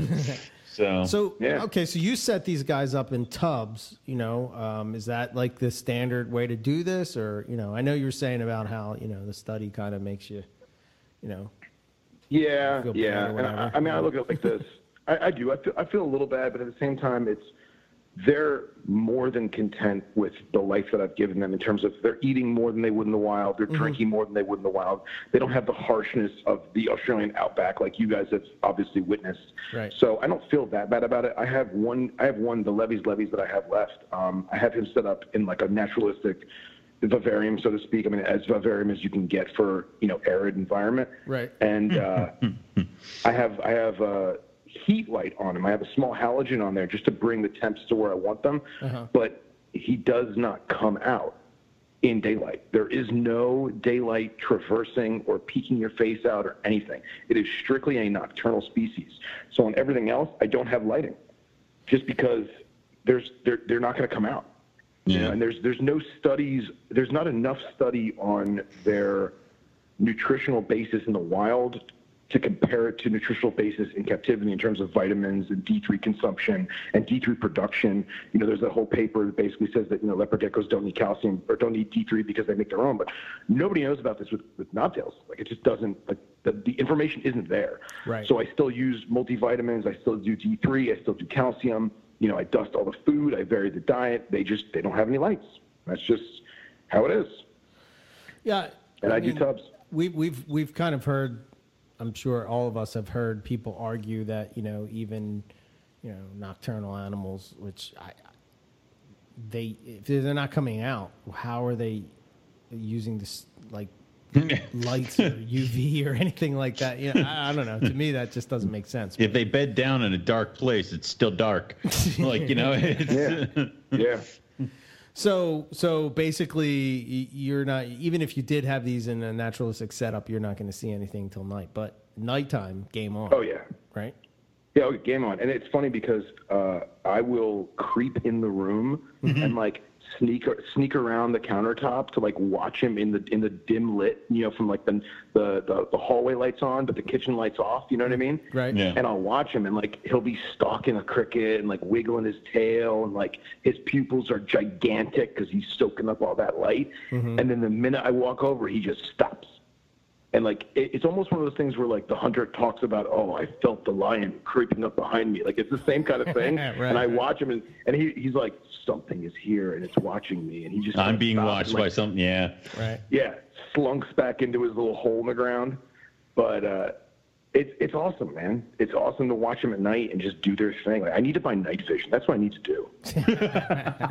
He's sitting in a You corner know? of your kitchen with these little green eyes just peering into the Yeah, knobby. right? Screw that iPhone 12, man. You need. you yeah, need no, just do vision. that. Yeah. Can you imagine my, my roommate comes in late, you know, par- going out to the bar, whatever. He comes in late, sees me sitting there in a chair with night vision on, just staring at a glass tank. You just gotta you just gotta turn to him and be like, "Sup," like, and then just turn back. Yeah, like exactly. th- pretend like nothing else is happening. Yeah. yeah. Oh, Yeah, man. That- but uh, in terms of in terms of the tubs, people ask me all the time. They're like, "Oh, do you do paper towels? Do you sand? Oh, what if they eat the sand?" And then I get my my personal opinion is they're from the desert. Desert. There's sand They're there. going right. They're going to eat sand. Now, let's let's let's get a little technical if we can for a 2nd If I put a gecko on just straight sand, obviously every time they dive bomb a cricket, they're going to get some sand in their mouth. They're probably going to get more than they do in the wild because in the wild there's gravel and rocks and plant life and vegetation Right, and right. God knows what else. Sure. So I try and not keep them on straight just sand, but at the same time, I am the weirdo, and I've cut open gecko poo to make sure that there's not like a giant clot of sand in there. And there's some speckles here and there, but that's their diet. That's their way they do life. You know, they live in the desert. They're going to eat sand. They're going to pass it out. You know. yeah. So all my tubs, um, they're for the most part they're 16 quart, and then for the baby stuff, I have like some 10 or I think they're maybe 10 or 11 quarts, um, but it's almost filled halfway with sand and that's so that I can I can mist them down several times a week, and then the wet compact sand lets them dig tunnels, and that is the coolest thing ever because now you see this gecko like all night long just digging tunnels, you know what I mean, like like lemming, just making this tunnel system, Right. and then in the morning it's it's gone. No shit. Like they did it for the night and then it's gone. Sometimes if I spray too much moisture and like it really gets in the sand, it's thick, it'll be there for like a day or two and then they'll knock it down, they'll build another one. So is it they're- just So a to, lot of hide in the tunnels, or Yeah, like they're not like say. yeah? Are they hiding or Yeah, they- they- food or? They're they're all the above, I guess. I mean, That's so sometimes they'll- They'll, make a yeah, they'll make a little nook and they'll like sleep in there for a day or two, and then they'll make another new little nook. And like I have some some of my female cinctus, they just sit on top of the sand. They just chill. You know, because they're in the dark drawer. They have ambient light because, like, obviously the room isn't pitch black. It's and when the sunlight comes through the window, they're just mm-hmm. sitting there chilling on the sand. No different than it would be if they were inside of a, you know, an acacia bush or like under some some some rock crevices or something. They're still going to see the light. They're still going to know what time of day it is, Right. but they're just going to tuck themselves back in the shadows. Gotcha. So are you using hides for these guys? Are you like flipping over to like a flower pot bottom type of thing, mm-hmm. or like is it? Yeah. So right now, what I've got is um, I don't do water dishes. Basically, I do misting, mm-hmm. and I they hate it when I spray them. But the minute I stop, they appreciate it because they lick the dew off their own body. Mm-hmm. Um, so we're, we're talking about an animal that lives in the, the harshest, hottest environments possible during the day, with some really cold and almost frostbitten nights. But in the rock crevices, in the nooks, in the acacia scrublands, you know, in the um, the spinifex grass, like there are certain species like uh, stellatus and deleani and laevissimus that live in the root systems or in the sprout systems of the spinifex grass in the sand dunes, and that's where they live. That's their whole life. That's insane. So every morning, right, every morning the moisture is going to come. It's going to stick to that plant life. It's going to stick to that rock, and that's where we have those microclimates. Those microclimates. So they're going to drink the dew off the walls. They're going to eat the bugs that are coming to drink the dew off the walls, because outside of that little nook and cranny is the hot harshness of the outback. So I try and replicate that best I can in a tub. You know what I mean? And Right. what I've got is I've got some flat flat pieces of shale that I'll stick in the sand at different angles. Um, and then I have some pieces of cork bark that I'll do the same thing. I'll just shove them in there at different angles, still giving them room to make quote unquote tunnels. But if they want to just hide behind the cork ground, the, the cork piece, then they, they can. They can. Okay. Okay. Yeah. Cool. So do you miss? You said you missed them. What daily? You said. Um, I try and do it like every Every I try and couple do it like every two or three days. Okay. Yeah, it's just because the tubs get so much humidity that like it'll run down the walls, and you can, you know, you see it kind of fogs up a little bit. Yeah. I mean, I don't want them to be soaking wet and get any kind of blisters or any kind of fungus or anything. So if that does happen, I'll wipe the walls of the tub down, but I'll leave the sand moist and let it kind of dry out for a couple days. And sometimes I'll even go a whole week without misting them at all. You know, and uh, uh, the one that I have set up in the naturalistic enclosure, like in the glass tank. That one I only missed him maybe two to three times a week, but when I do, I soak it down as if it had rained. Gotcha. Okay. That that makes sense to me is sporadic stuff because I mean I'll remember one time I, I took uh, one of my Jags to the vet and they're like, "Are you misting every day?" And I'm like, "No," and they're like, "Why not?" I'm like, "Because it doesn't rain every day," and they're like, "You should Yeah. really up the humidity and mist every day." I'm like, "No, can you please just give me the medicine that I came in here knowing I needed so that I can leave now?" Right. It's like this, Yeah. yeah. Sometimes people are just set in the ways where, you know, sporadic things like rain, sporadic things like feed schedules are actually, in my opinion, better for them. So, yeah. Yeah. The uh, it's it's funny you mention that because I talk to people all the time. They're like, "Oh, my snake had a bad shed. Now I got to do a rain chamber." And I'm like, "Okay, do the rain chamber, mist them mm-hmm. down. You know, get the shed off, make sure the tail tip's good. Blah blah blah." And then once you do that, start observing them drinking. Make sure they're mm-hmm. staying hydrated because people don't think about that. They're like, "Oh, it, it- there wasn't enough humidity in the air, so therefore their skin was dry." Well, no, not quite. No. Because you think about the new skin is being made underneath the old skin, right? Right. And it's staying hydrated in the body, in the epidermis, whatever you want to call it. And there's always that thin oil membrane that gives that fresh snake look, you know? Mm-hmm. Mm-hmm. So if they're dehydrated internally, of course they're going to have a bad shed. Mm-hmm. So I've actually had times when I, whatever it was a, a cobra or it was a carpet or whatever, where I noticed their, their shed's getting crappy. Instead of hosing down the cage with water, I'll put them in a container with an inch of water for like two or three hours. Yep. And then I'll do it a, a couple days later and just like almost like force them to drink. You know what I mean? Right. Yeah. And, it, uh, and I don't want to say it's a guaranteed fix, but it does help to some degree, I'm sure.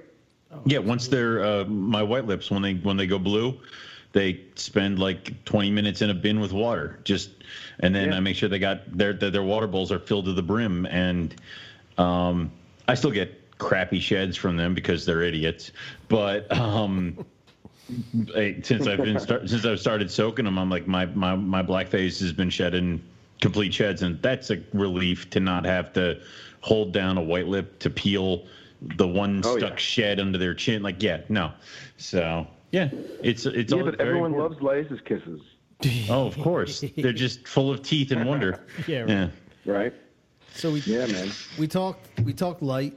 So what about temps? Like, I mean, because obviously they're using these microclimates and micro habitats. Obviously, they're not. You know, Yeah. it's not 106 degrees. it isn't. So wait, Right, right, don't right. set it to 110 degrees. No. So I'm kind of uh, I'm kind of lazy in this regard, and I'll admit it. So the of the racks I have, only one of them has the actual night drop. The rest of them are just constant. And Okay. I know it's wrong, but I do drop them for the seasons. So when it's winter, it, the temperature gradually gets dropped. And I have different temps for different species for different breeding cycles, of course. But Right. for the most part, I'm looking at like 85 at the hottest spot and like 71 in the cool spot Okay. and and that's from like literally back of the tub in front of the tub and the room that they're in is actually a colder room it's like 70 71 most of the time.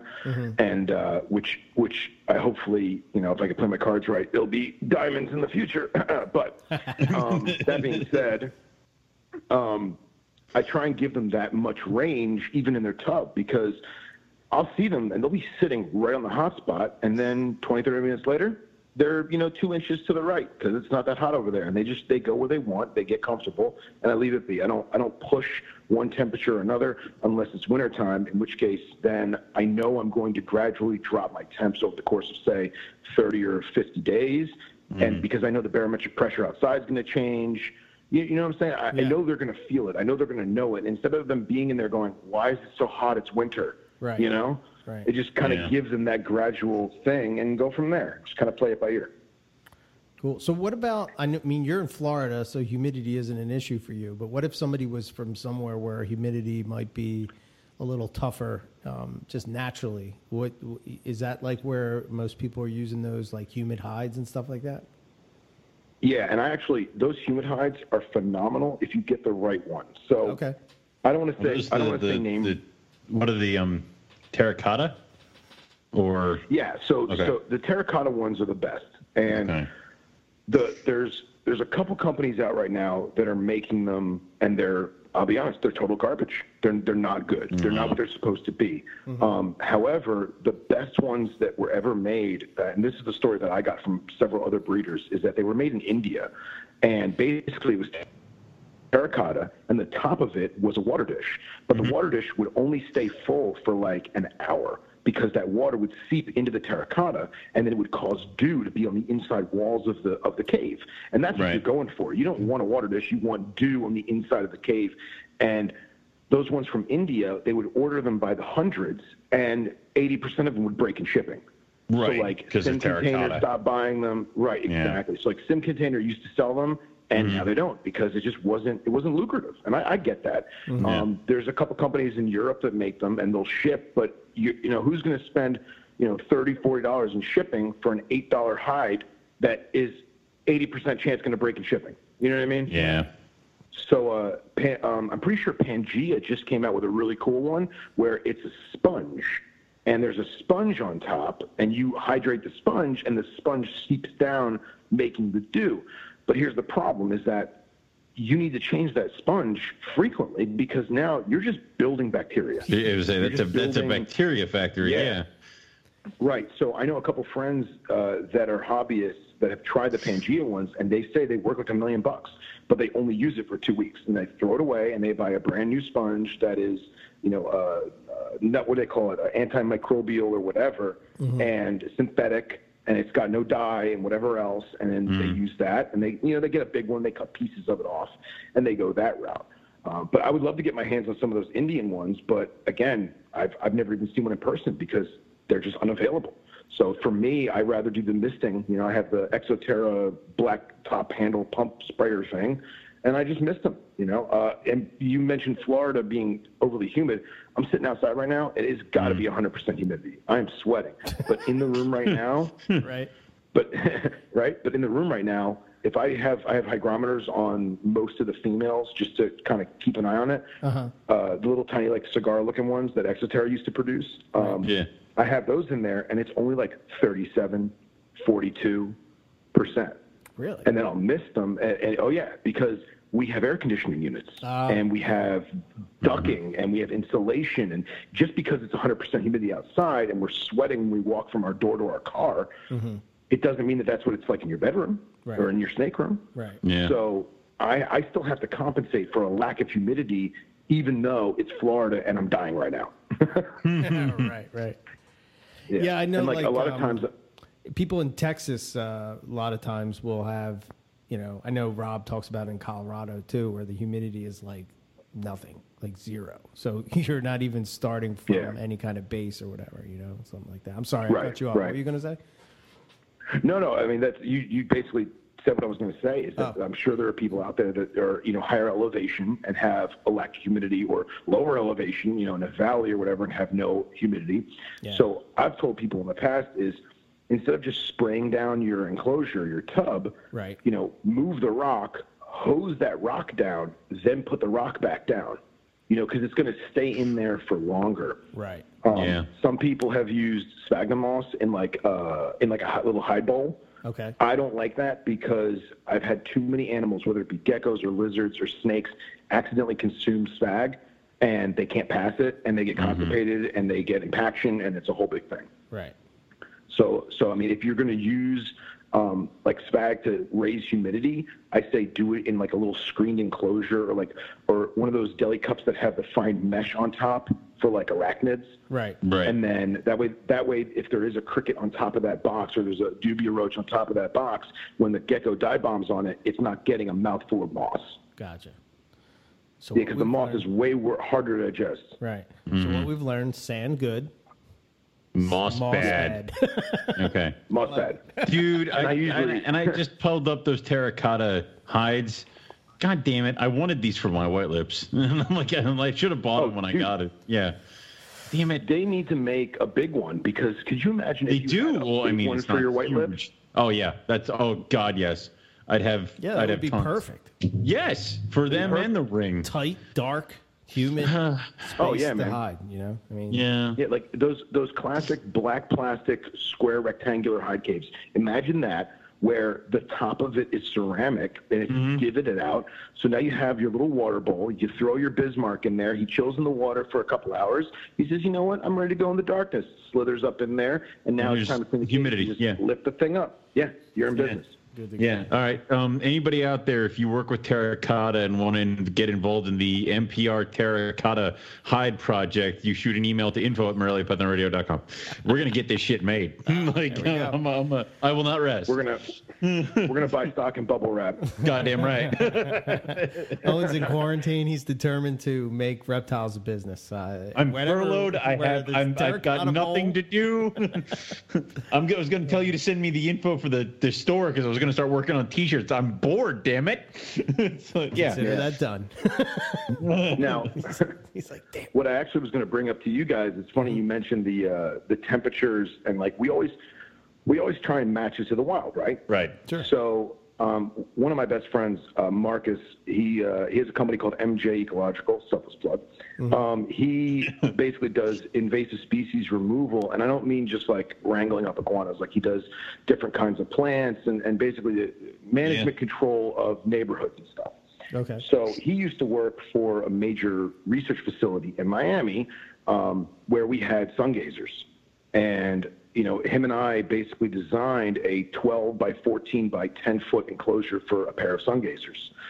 And one of the things we did was we built, we put in built-in ventilation. We had solar glow, you know, bulbs and everything was on timers. But every everything that was weather aspect was into a program for plant people who keep gardens indoors. It was like software, like on an app for plant people, mm-hmm. and you would link it to wherever the plant came from. So we put the thing for Johannesburg, and if it rained in Johannesburg, it rained in that enclosure. If it got hot in Johannesburg, the temps went up in that enclosure. Wow. And like I thought about doing something like that similar, and I actually talked to Andy Middleton about it because you know he's he's the tech guy when it comes to you know the barometric pressure of his chondro cages. Right. And Right. I think that that's something that we as herpers and, and reptile keepers could totally get on board with. And like even Yeah. on a small scale with tubs and racks, like it's totally doable. But I think that people overlook it, you know, because they think, oh, well, this thing's captive bred. It's never been in the outback. But you know what? There's no reason why we couldn't still replicate it. Right, and also just because the temperatures might shift to a certain extent. To listen, I, I, I would not have known that many of the snakes that I keep would do most of their activity at 70 degrees, because that's not what I was Yeah. taught. You know, hot spot this, cool Right. side this. It, it's Yeah. like they don't like they don't like the hot spot. They need it, but they don't like to hang out in there. So Yeah. it's okay to drop my temps to 70 degrees at night because that's when all my snakes will move, as long as they get their hot spot during the day. And to be honest, I've seen Yeah. more activity out of my animals since I got back and started doing that kind of crap. But I I would not known I would not have known that we could be sweating to death at noon, and I could actually have somewhat of a chill by nine o'clock at night in Darwin, Australia. So It's awesome. you know, I, and I'm thinking about that with, uh, you know, I got white lips, I got Timors, I got other stuff like that, where it, it can be difficult to breed. And who's to say that they're not going to be triggered because the temps do stuff that I would have never figured a python that lives in uh, in in the Timor would ever have. Like you know, would it, I don't I, I would never have figured they would hit that temps. I did the same thing with the olive pythons. I would have never figured that they would have hit the temps that I dropped them to this year, and I got eggs. So yeah, I'd totally be on board for that. I think there's What's just funny a is that we- Go ahead. Yeah. No, no. I was just gonna say real quick is that so I mentioned those Rhodesian girdle tail lizards earlier. Yeah. You know, Marcus and I, we had like eight or nine different species of girdle tail, and we've had a lot of trouble breeding them.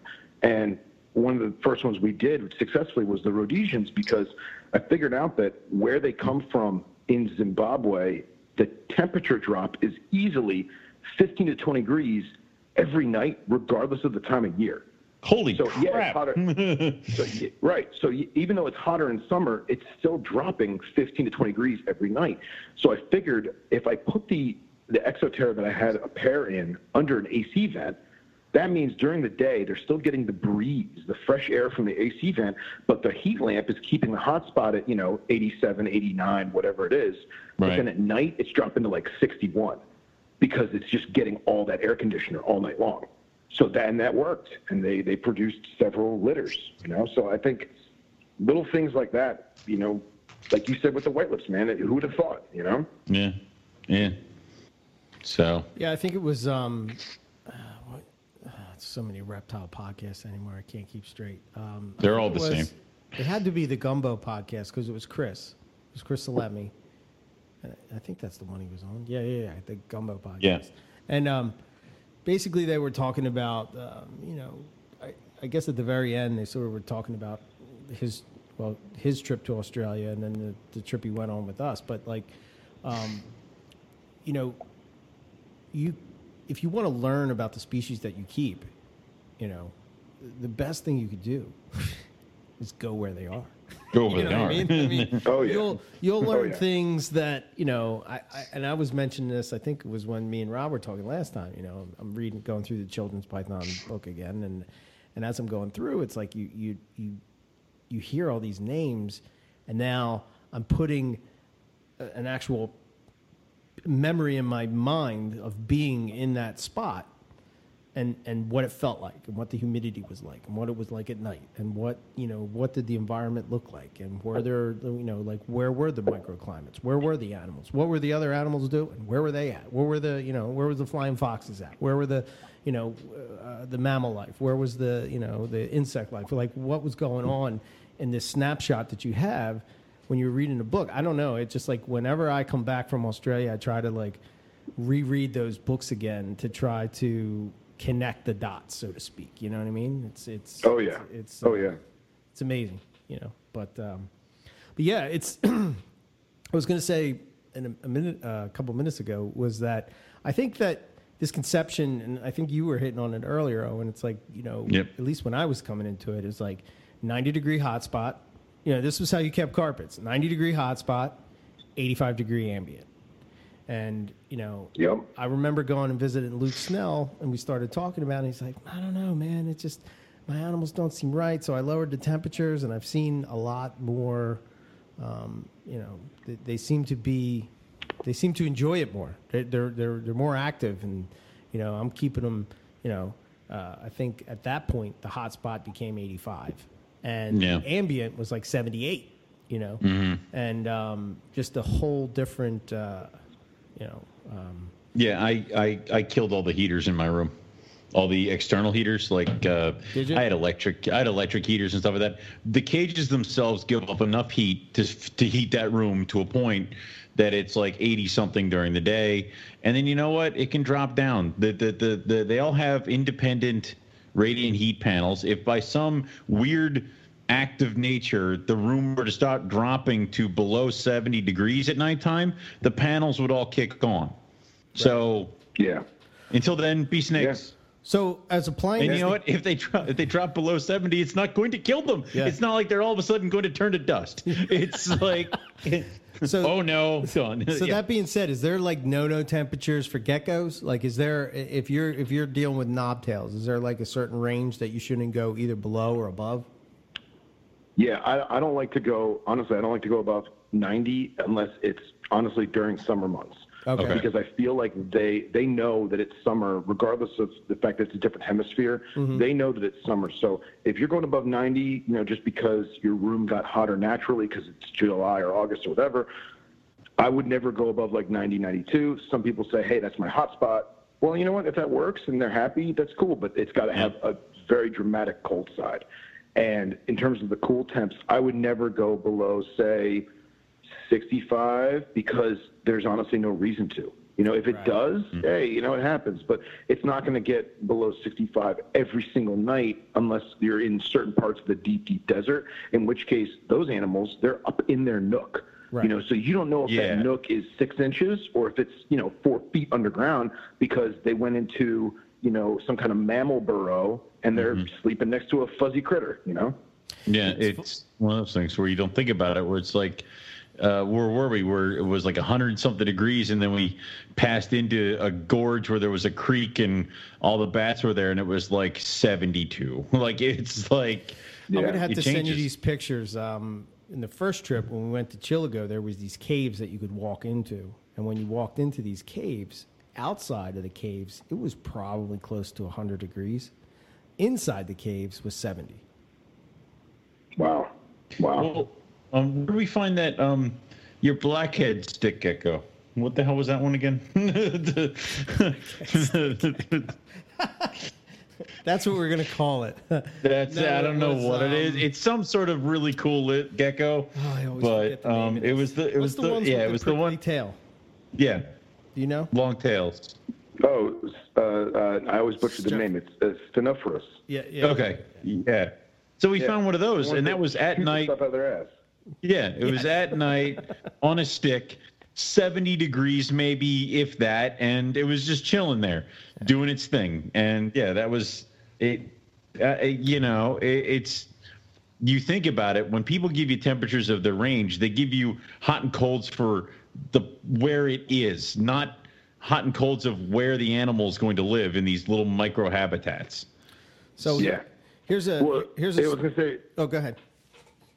No, just real quick, just on this topic is, Yeah. you know, I got one friend who's all the way in, um, like in a Shark Coast, like you know, Perth area, south, extreme west coast of Australia, and you know, he tells me that when he finds knobs, the coldest it ever is is like 68, 70, just because that's where he is on the globe. But then you talk to my friend Elliot, who's in Queensland, and I see him on like a Tuesday morning at 10 a.m. and he has a heavy jacket on because it's it's like 55, you know, and it's just that it, it, it's such a big continent, it's such a big world, you know, that we, we over we overthink it. And I think that the two of you guys are awesome because not only did I mean you've gone to different spots in Australia, but you went at different times of the year too.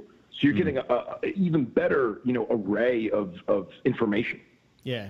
Yeah. Yeah, I mean, Yeah, it's, we tried to purposely, yeah, because I want to experience that, man. I want to experience all that. Yeah. I want to know exactly Yeah. what it's like at, at, at, at different times. Because if you only have this little snapshot of, of the of this specific time, you know, you could be missing out. What I was going to ask is like, so when you're setting these up, because they're not naturally baskers. I mean, they're not coming out and basking under this hot spot, right? Right, right. Okay, so like when you're setting up these hides, are you doing one on the on the warm end and one on the cold end, or you you focusing it more on the on the cooler end? Oh no, it's it's it's completely filled with the exception of like I don't want to say like a fire lane, like you mm-hmm. know what I mean. Like I, I give them room to, to walk and traverse, and I like to have some some bald spots in there where you know if I throw the crickets in, I'll throw it in like a little clearing so that it has like a little like a little, little buffet for them. You know what I mean? Mm-hmm. but Right. But every single time I sift the sand and I take everything out to you know take care of the poo and stuff, mm-hmm. I change it up completely. Oh, So- okay. okay. I So yeah, you're and I changing up the imagine that- environment every time.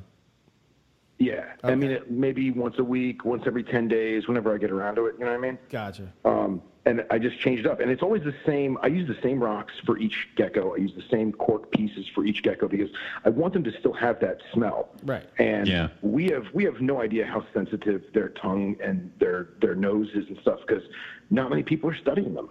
You know, and we really don't even know the whole purpose of the actual knob itself. You know, that's one of the things my buddy Elliot that was doing was research. Yeah.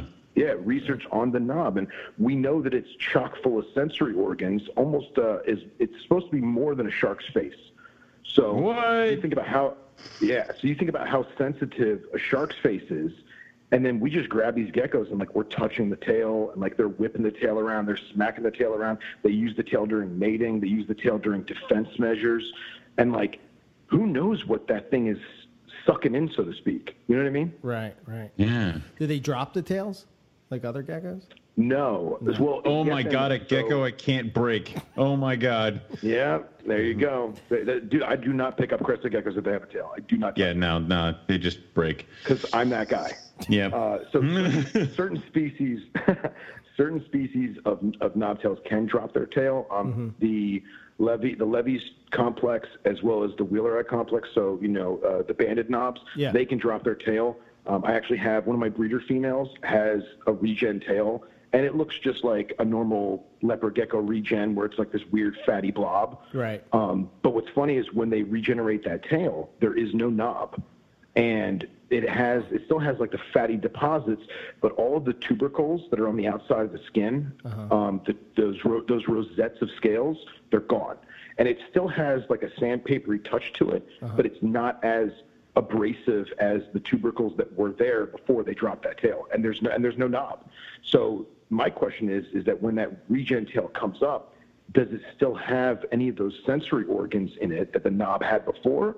Or is it completely gone and now they have to use other senses or they're or like like are they chastised because they lost their tail? Right.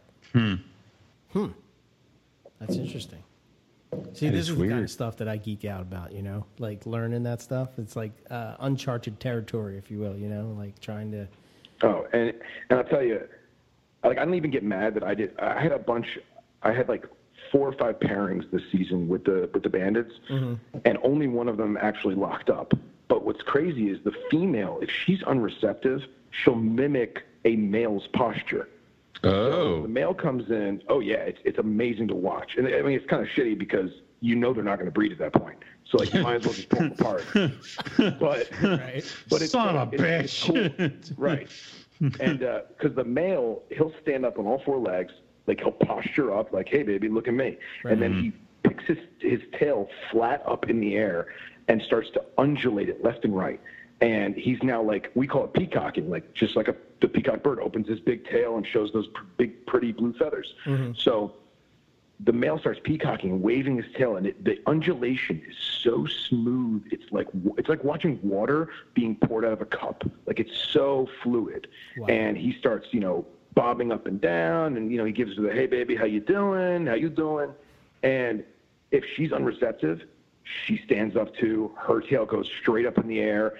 She she won't do the like uh, paddle waving like the males do, but the knob itself will undulate left and right, and she'll bark at him, and he'll kind of cower back because obviously she's a lot bigger than him, and it looks scary.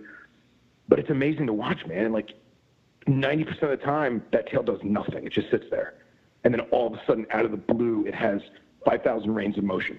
Wow. Jesus. That's cool. So, can, can you keep them in groups together? Like, can they be housed in small groups, or is it like solo until breeding season?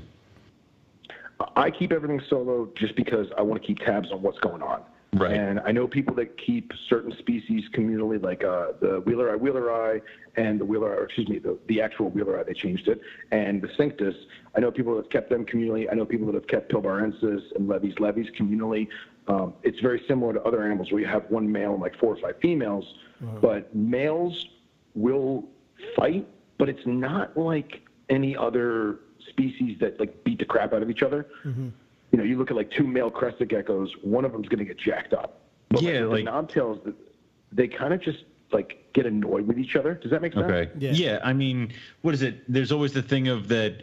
Oh, we've had one leopard gecko forever, and we're going to get him a friend, and then you accidentally put two males in the same cage, and it's on. You know, and Yeah, they can they can kill each other. You know. Oh yeah, most definitely.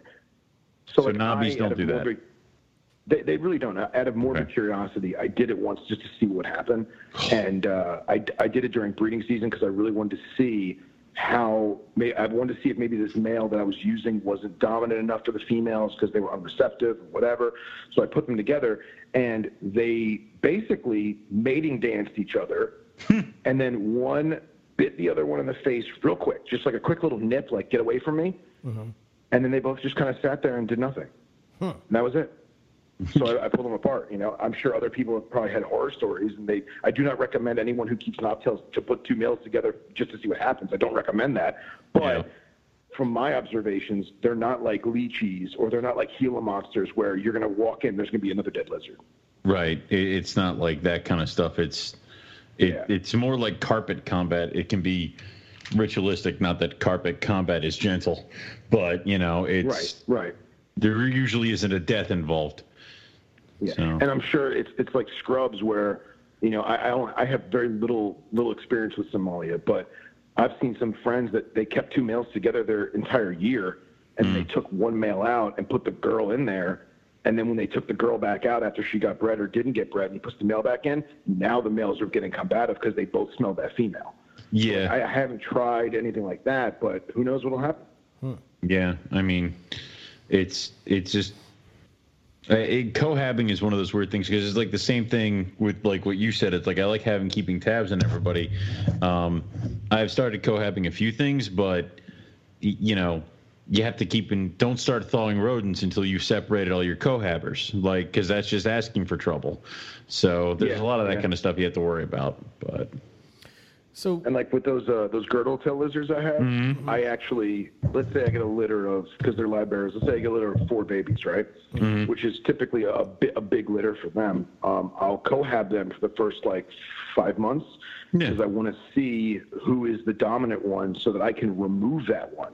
And that way, that one can get his own food on the side, and then the other ones aren't being deprived of food or they're not, not being overly stressed out. Because, like, a lot of these small lizards, man, the stress is what gets them. Yeah. You know, it's not the fact that, you know, they're not eating enough or they're not drinking enough. No, it's they're not eating enough or drinking enough because they're stressed out. Yeah, I mean, I mean that sounds like uh, when my friend did uh, blackthroats and mangroves. That's what we did. Is they were together, and then when you found out who was picking on everybody, he got his own special cage, and um, everybody else was able to eat and cohab and do all the other fun stuff. But it was usually uh, like there were two or three that would just pick on everybody, and then they got in their own cage, and everything kind of settled down to when you got like groups of like, I think he started with a clutch of like 10, 15, and then eventually he'd be down to like two or three groups of five or a couple groups of three, one group of four, that kind of stuff, where just Wow.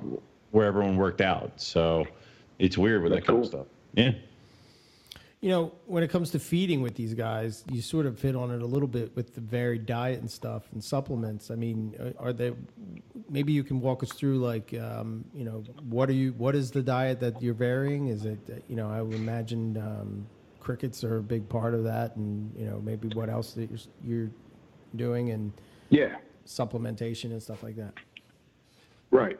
So um, I have a couple different vitamins uh, that I mix, and most of the stuff I use is actually, oh, I think it's Repashy. It's the red cap with the yellow leopard gecko on it. So uh, the manager of the retail store Underground, um, him and I are, are big on like nerding out. I mean, you guys nerd out too. You know, we, we want to know the facts. So him and I sat down one day with like 15 different calcium supplements, like multivitamins, and we picked out like which one had the most phosphorus opposed to how much this one had of, uh, you know, dried kelp and like all the crap that's in there that is filler or whatever. And I kind of mix my own now, and I didn't know this. Actually, Justin told me this that apparently the longer they put an expiration date on it because they want you to buy more, but apparently that expiration date is genuine because some of the vitamins, I guess, lose their potency. So I try to keep the freshness of the multivitamin and the calcium stuff. Like every four or five months, I'll kind of throw away what I got and just get new, just to be on the safe side. Um, but in terms of the prey item itself, I use crickets the majority, and I got lucky, man, because some people have horrible luck with their knobtails and eating crickets. Um, but I do crickets and I'll do uh, hornworms if they're small enough. Um, I'll also do some small. Uh, I can't remember whichever the whichever the roaches that's allowed to be in Florida. I have those that I get. I don't know, discoid dubia. I don't remember which one's which, but the ones that are supposed to be allowed in Florida. Okay. Um, and I'll do those. But I don't like doing the roaches unless it's a baby on paper towels because um, if I do the roaches in the sand, they burrow in the sand, and the gecko never gets it. Got Mm-hmm. it. So And then know, you have three, pet four days- roaches. Yeah. Right, exactly. Three, four days later, I'll sift the sand and I'll find four or five dead roaches, and the gecko's looking at me like, "What the hell, bro? I never ate you." So, yeah. So I do a lot of crickets. I, I really love those hornworms because they are so nutritious, but at the same time, they do have a lot of fattiness and like that. That they almost have too much fattiness. So I'll ration them out for the most part. Um, but if I'm gone for a week, let's say I go on a business trip for a week, Mm-hmm. I'll feed them four or five of those beforehand just to kind of give them a full belly. That way they're fine for the whole week and I don't have to worry. Gotcha. Now, How often are you I mean, like? How often is mealtime? You said it was once a week, or you said you kind of varied that up too. uh, Yeah, it, it depends on the species. So, like, I have baby Underwoodisaurus milii that I got, and those things are just the stupid, cutest thing you've ever seen. They're so tiny. Um, and like, it's it's hilarious. Actually, I got them from Leland Ward at DW Geckos. He's awesome, and uh, he breeds amazing geckos. And I went to Daytona this this last year's Daytona, and I was like, "Hey, man, I want some some babies." And he cherry picked me, you know, what he thought might be hypos, whatever. And they actually turned out to both be hypos, which was awesome nice. and uh, and I have them on paper towels. So I will give them, you know, three or four worms, and they'll be cool. And then maybe the next day or the day after, I'll notice how big their belly is. Have they digested yet? Have they pooped yet? You know, how big was the poop? Was it kind of meh, or was it like a solid, you know, a, a, a good sized stool, if you will? Yeah. and uh, and just go from there. But like the big adults, I'll feed them three times a week, and I just give them you know four to six, you know three quarter size crickets, you know three to maybe two to three times a week, depending on how big the crickets are. Depends on what day, what day I go buy them because I'm the weirdo who doesn't keep crickets at home. I go and I buy them like a couple times a week. You just, you know, you just dump guy. them in immediately. Right. Yeah, yeah. So uh, I mean, I live really close to a bunch of pet stores, so I'm kind of blessed in that capacity. Yeah, But- crickets suck. Yeah, so yeah, no. Crickets, are, crickets are horrible. I hate crickets, but they work like a million bucks. The geckos like them, and it works. And I've had babies that I had to tweezer feed a roach, you know, and you just kind of make it wiggle in front of them. And I've also had babies that just ate off the bat. You know, I got lucky. Um, my buddy Elliot, who's in Queensland, when he was doing the research with the with the aspers, he had to literally grab the adults because they're wild caught. He would grab the adults and he would hold them appropriately, and he would wiggle it in front of their face.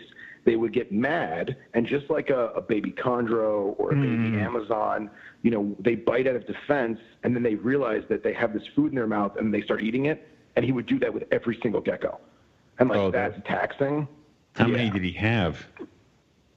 Uh, I don't even want to know. No, Too many. No, that's that's the wrong answer. Dear God. Yeah. Too many. Yeah, yeah. But he was also he was also you know in in in research and he was in college doing it for research. So like his day to day was studying these lizards both in the field and in captivity. So it wasn't that big a deal to him. I doubt he would be. I doubt any of us would be doing that at home if unless we really had to. You know. You really got to love these things if you're going to do like what bust out two hours of your day Yeah. to feed an angry gecko its food. Yeah, dear God. Yeah, right, right. But yeah, man, I, I I just I do crickets. I do uh, hornworms because they move a lot more. I'll do the the, ro- the small species of roaches, the terrestrial roaches that don't climb. And I've tried waxworms, I've tried mealworms, and the problem is, is they don't move enough. You know, it's still a gecko. It still has vision based on movement for the most part, and it's just they're not they're not into it. You know, I Right. put I put them in a little dish with the powder and just kind of walked away. And the next morning, there's a bowl full of worms. So you got to kind of play with it. I'm sure other people have had complete polar opposites with their feeding. Their lizard loves to eat waxworms. Who knows? Right. But that's just that. That's what I do. Right. Okay. Is is there anything you should completely totally avoid when it comes to these guys as far as like food items like uh, super Yeah. worms or something like that? No, I mean they're they're in the wild. The majority of their prey is not insects. It's actually like arachnids and isopods and stuff like that. So, depending on the part of Australia that they're coming from, there isn't crickets or grasshoppers. So they're eating spiders and they're eating isopods and they're eating small species of centipede and uh, small types of weevils and stuff like that. Um, there's actually a really great study on the digestive traits of like five different species of knobtail that came out of uh, the University of Australia in Perth from like maybe 2015 or so, 2013, and they basically cut open like a thousand specimens from different museums from around the world, as well as stuff from all over Australia, and they checked the stomach contents. And it's, you'd be amazed at what these things are eating in the wild. And like some of them are almost exclusively on spiders. You know, they eat hmm. crickets for us in captivity, but this particular gecko lived in an area where there was no grasshoppers. There There's a was shit no, ton of you know- spiders. yeah, there's Well- a ton of spiders, right? Yeah.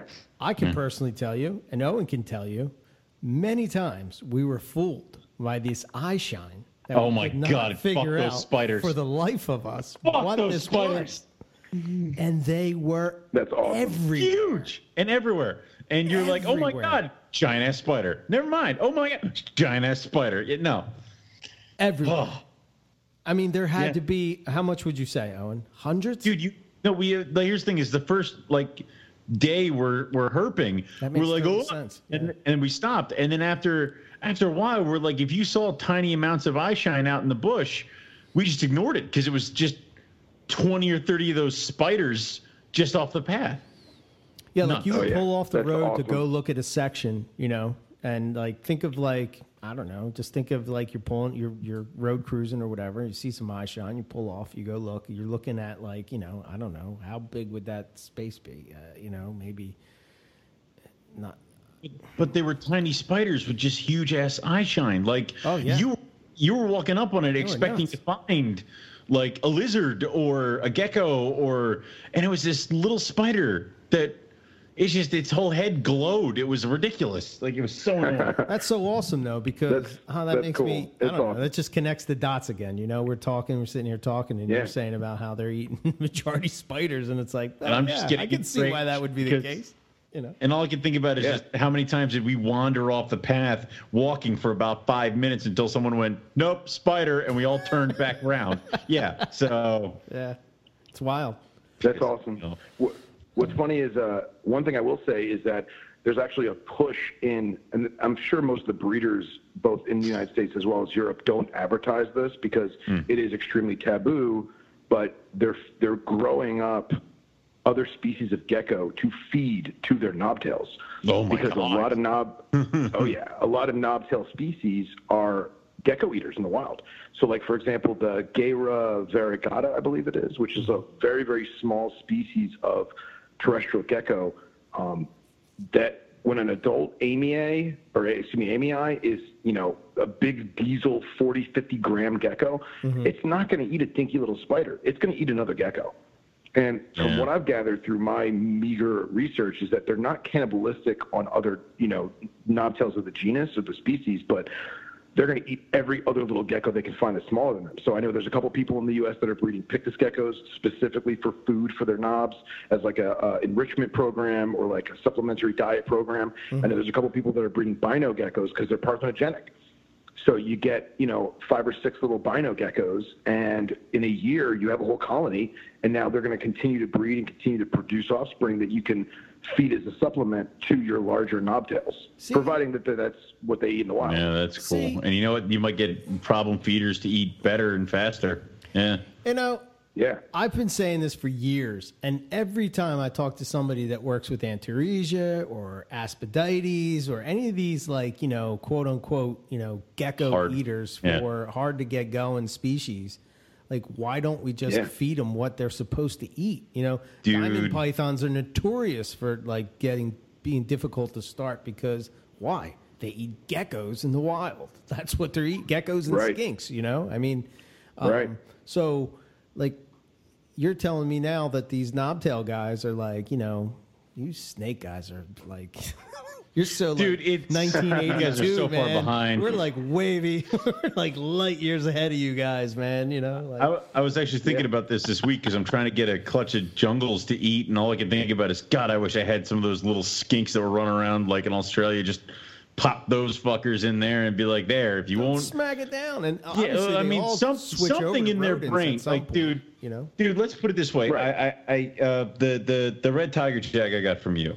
Um, she took her first meal yesterday. Okay. And she's she was she didn't take a live f- a hopper when offered, and she didn't take a frozen thawed one hopper uh, when offered. But I, I took a frozen thaw and I covered it with chick down. And she did the same thing she does all the time. She kind of hid, shied away from it, and I just held it out there. And you could almost see the gears turning as she started flicking her tongue. She kept getting closer and closer and closer. And then she's got her whole face in the chick down, and then she just opens her mouth and just starts instinctively eating the thing. Yeah. And that's just it. Like sometimes you need to have that thing that clicks in the back of their head. So if your gecko is primarily a gecko eater, it would probably be better to get it to just eat what it's naturally supposed to eat. Like if I'm having a problem with a carpet, I, you better believe I have like the gecko juice and the lizard juice and all that other crap because somewhere in the back of their heads, no matter how far this thing is removed from the wild, something's going to click to tell them that that is a food item. Yeah. And you know, it's Oh, just yeah. like how how many uh, what what is it? I want to say that king cobras that are kept primarily as snake eaters do better than the ones that we transfer over to rodents. Of course, absolutely. Yeah. So Absolutely. it Yeah, might that- even that's why you have-. Yeah, that's why you have a 30, 35 year old king cobra, or you have a king cobra that died prematurely at 12 years old. with fatty deposits all over it. It's like, yeah, Right, exactly. yeah. You know, and I, there's a lot of guys in Europe that they'll skin the rats before they feed it to the king cobra. I'm like, well, that's great because they can't digest the fur, but they're not designed. Their body is physically not designed to digest that much muscle tissue. Yeah. Like, it's just not happening, you know, Right. or that much calcium in those bones, you know, and sinew and all that stuff.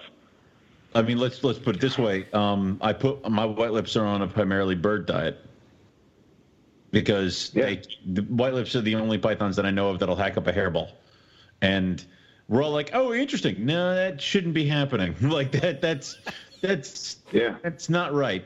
And primarily on birds, um, and they've slimmed down and they've got that distinct head to neck different like you can see where the head ends and the neck begins which is something i think you lose pretty quick with pythons if they're fat so Yeah.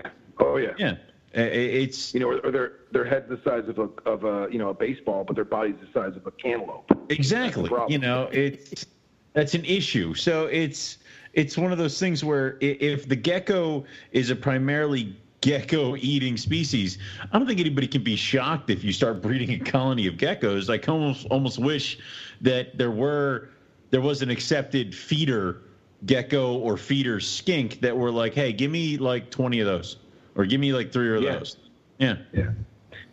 And, and it's funny because like we always talk about baby snakes, you know, whatever species it is, whether it be Morelia or Liasis or whatever, you know, we try and scent with a baby gecko, right? Mm-hmm. So or Yeah. an adult gecko. So you buy a frozen house gecko from a from a reptile show, and that's your one feeder frozen gecko, and you rub it on every blood Everything. you can, or you know, Everything. everything, right? Right. It's just it's just it's used as a as a as a, a salt lick. You you, And- you thaw it with the fuzzies like a bullion cube, yeah, and then you put it back in the freezer. exactly. Yeah.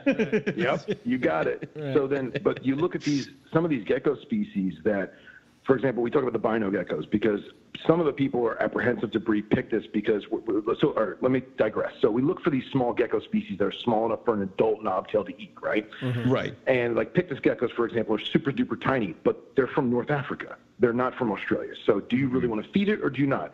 So then you get the guys that get the Bynoes that are actually from Australia. But the problem is, is a baby Bynoe is still too big for a baby knobtail to eat. If a baby knobtail is only two inches long and three grams, if that, two and a half grams, it can't eat a one gram gecko. It's just physically impossible. Yeah. But an adult, oh, it's going to slurp them down like spaghetti.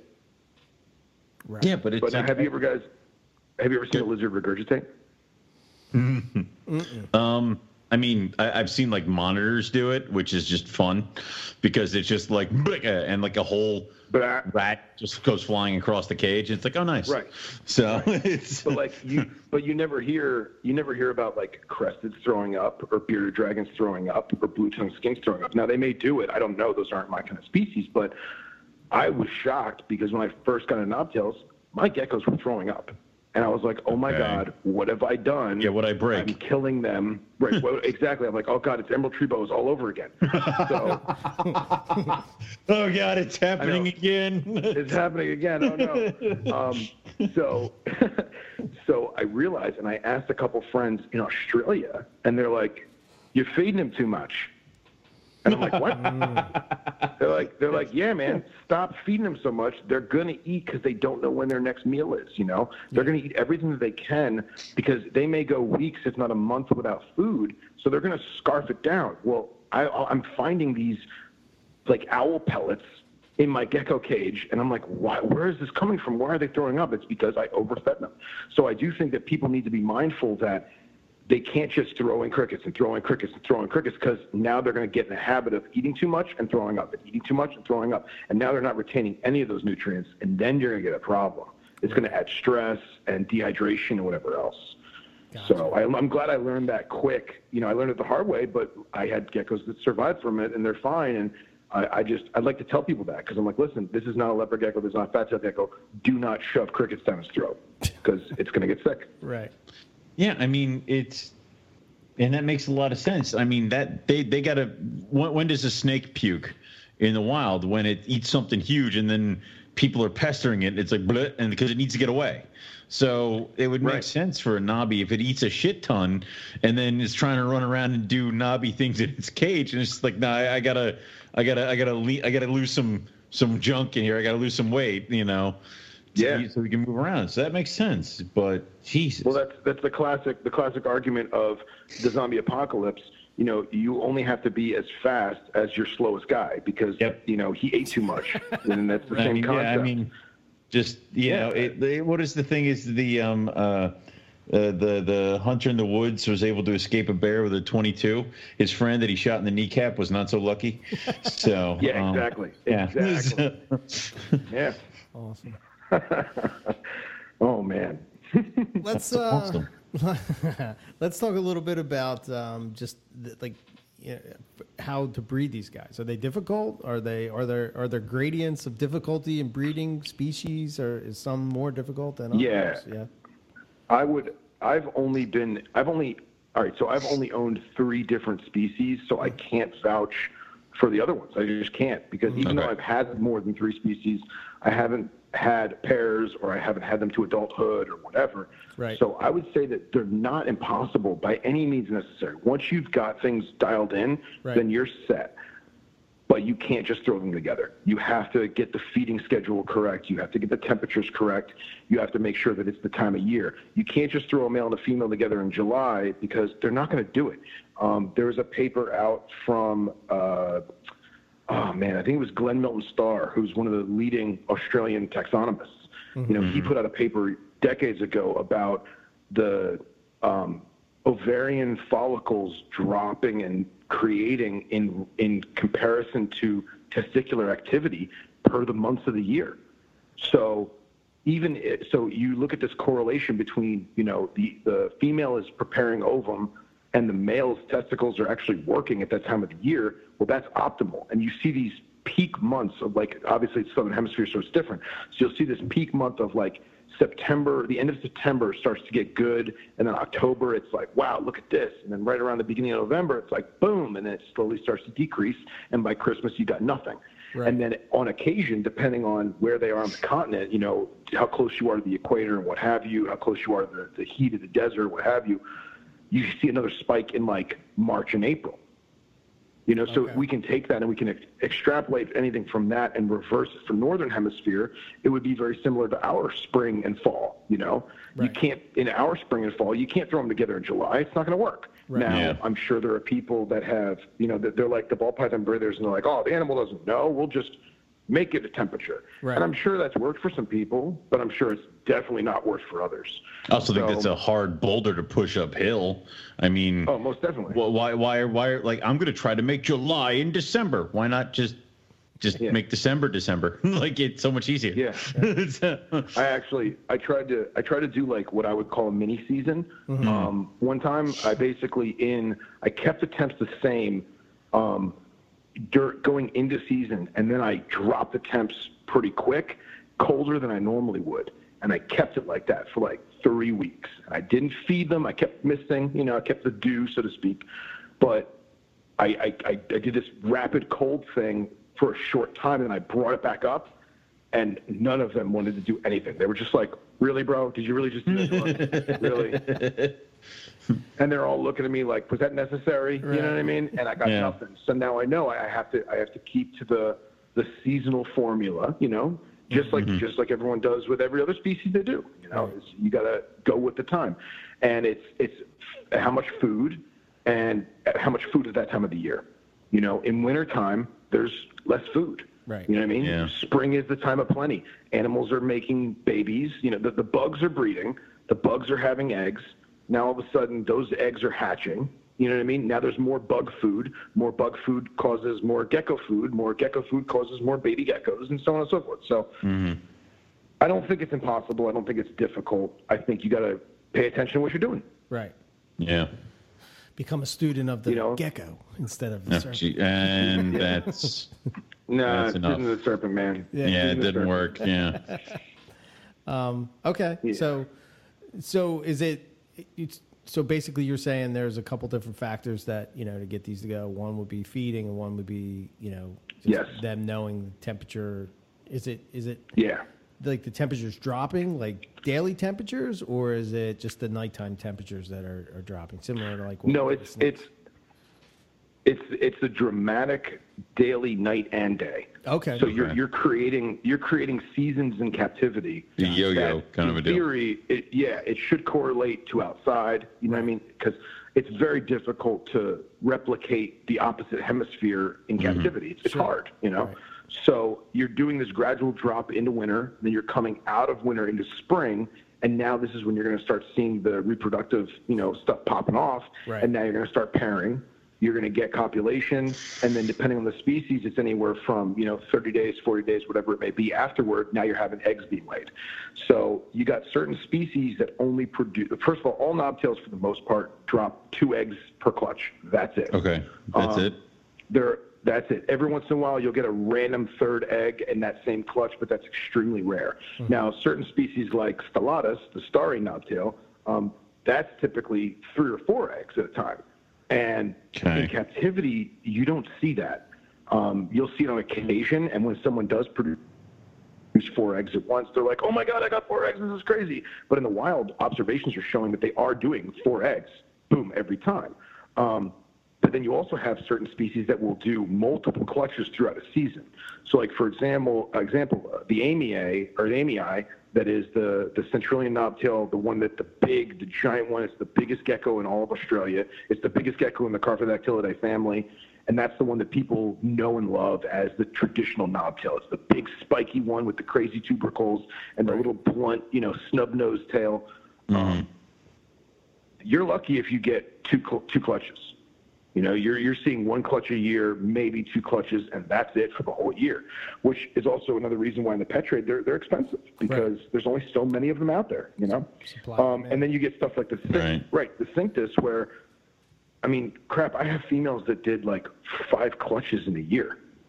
Holy shit! And like the last, yeah, the last two clutches were infertile because she used up all that sperm, you know. Yeah. And I mean, and I I don't know if that was f- three clutches from one actual copulation because obviously she's copulating multiple times to to, to get things going, um, and copulating after laying eggs too, just to kind of see how things go. But that's a lot. That's a lot of eggs for one animal. yeah. Yeah, it is. You know, and, and especially since the eggs are almost as, they're almost as big, if not bigger, than their head. Oh shit! So they're big. Eh? Wow. That's Yeah, big. that's a lot of eggs to have in just in her body during the pregnancy. That's a lot. There's not a lot of space there. Right. Is there any Right, sort of like uh, supplements that you do for the female, like calcium supplements or anything going into breeding? Yeah, absolutely. So I'll, I'll do more calcium than I will the multivitamin. I'll just, you know, when I when I mix my little cricket dusting bag, I'll uh, I'll make I'll make the ratio, you know, two you know two thirds opposed to 50-50. Um, and then afterward, it's crucial. And then afterward, I'll- after she lays the first clutch, that's when I really start bringing in like the hornworms and like just getting her to eat more because I need to replenish all those nutrients. Right. you know and and i think that I, i'm because i'm not you know breed it breed it breed it breed it breed it i'm more of a i want to see how this goes and enjoy this and let her live her best life possible. Sure. i don't want to force too many clutches. I don't want to i don't want to stress her out. Because you think about it too is i'm checking that once i know that it's the time that she's going to drop i'm mm-hmm. checking the tub every single day sometimes three times a day and mm-hmm. sometimes it's just me lifting the tub up and holding it in the air to see in the bottom and other times i'm taking her out and rummaging around in there and messing everything up because i got to find these eggs and that's got to be stressful too you know Yeah. So so they do bury the egg. They do bury the eggs in the sand. Oh yeah, and and Okay. I I've I have some of them that I make a little nest box where I'll leave the cage really dry, and then the next box will be like soaking wet sand because they want to bury them. In, they want to bury them in the humid sand.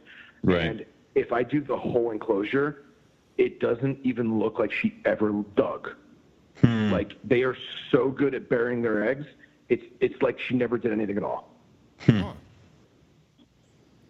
Wow, that's great. Are, are they? Is it like um, you know how like monitors are really specific about you know temperature of the nest box or anything like that? Does that carry over with the geckos, or is that they just are not as picky?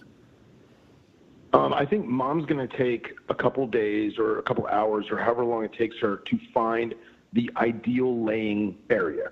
So I try and replicate that with that little nest box, which is, to be honest, it's not really a nest box. It's a deli cup full of wet sand with no standing water, and I cut a hole in the side, and I, you know, I melt the edges of the plastic with a lighter so it's rounded and smooth and not jagged. And the next the next day when I wake up in the morning, I'll see that all the sand was kicked out of it, you know, because you could tell the difference between the wet sand and the dry sand, and I know that she was in there rummaging around. Um, and then I pick up the deli cup and I look in it and boom, there's eggs. Um, other times it's not that simple, and I've had them where they buried them and I, I lost them. You know, they were they were fertile eggs, and I she buried them in dry sand because she didn't want to use that box, and they just went bad over over the 24 hours that I didn't know they were there. So, you know, I've had I've had really bad luck with post I guess postpartum eggs, I guess you call it. Um, you know, because it's Florida, so mold is a huge factor in the incubators. Yeah. Um, and like I've had too many horror stories with beaded lizards and Gila monsters and cobra eggs and just stuff that, you know, I open the thing too much. I open the door too much. I'm like, oh, let me look at the eggs. Let me look at the eggs. Let me look at the eggs. And all I'm doing is letting invisible spores of mold go into the incubator. It's hot. It's humid. It's damp, and they just start growing fuzz. You know, so um, mom has to find the perfect environment of moist, moist sand that's the right temperature that she can bury them in there, make it look like no one was ever there, and then never look back ever again. Right. Okay. Yeah.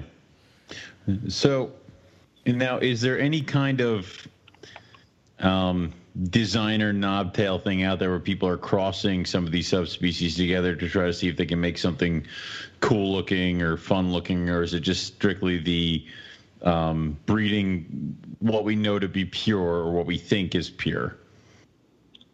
So I think that there is way more het stuff than Okay. anyone ever realizes because you have like, for example, in the Centralian geckos, you've got oh, there's a lot of hypo out there, mm-hmm. and the problem is is that you'll get someone who bred a hypo to a normal, and then you'll have hypo to hypo, and I- I'm not a, I'm not a morph guy at all. Like I'm just not. It's just not my cup of tea.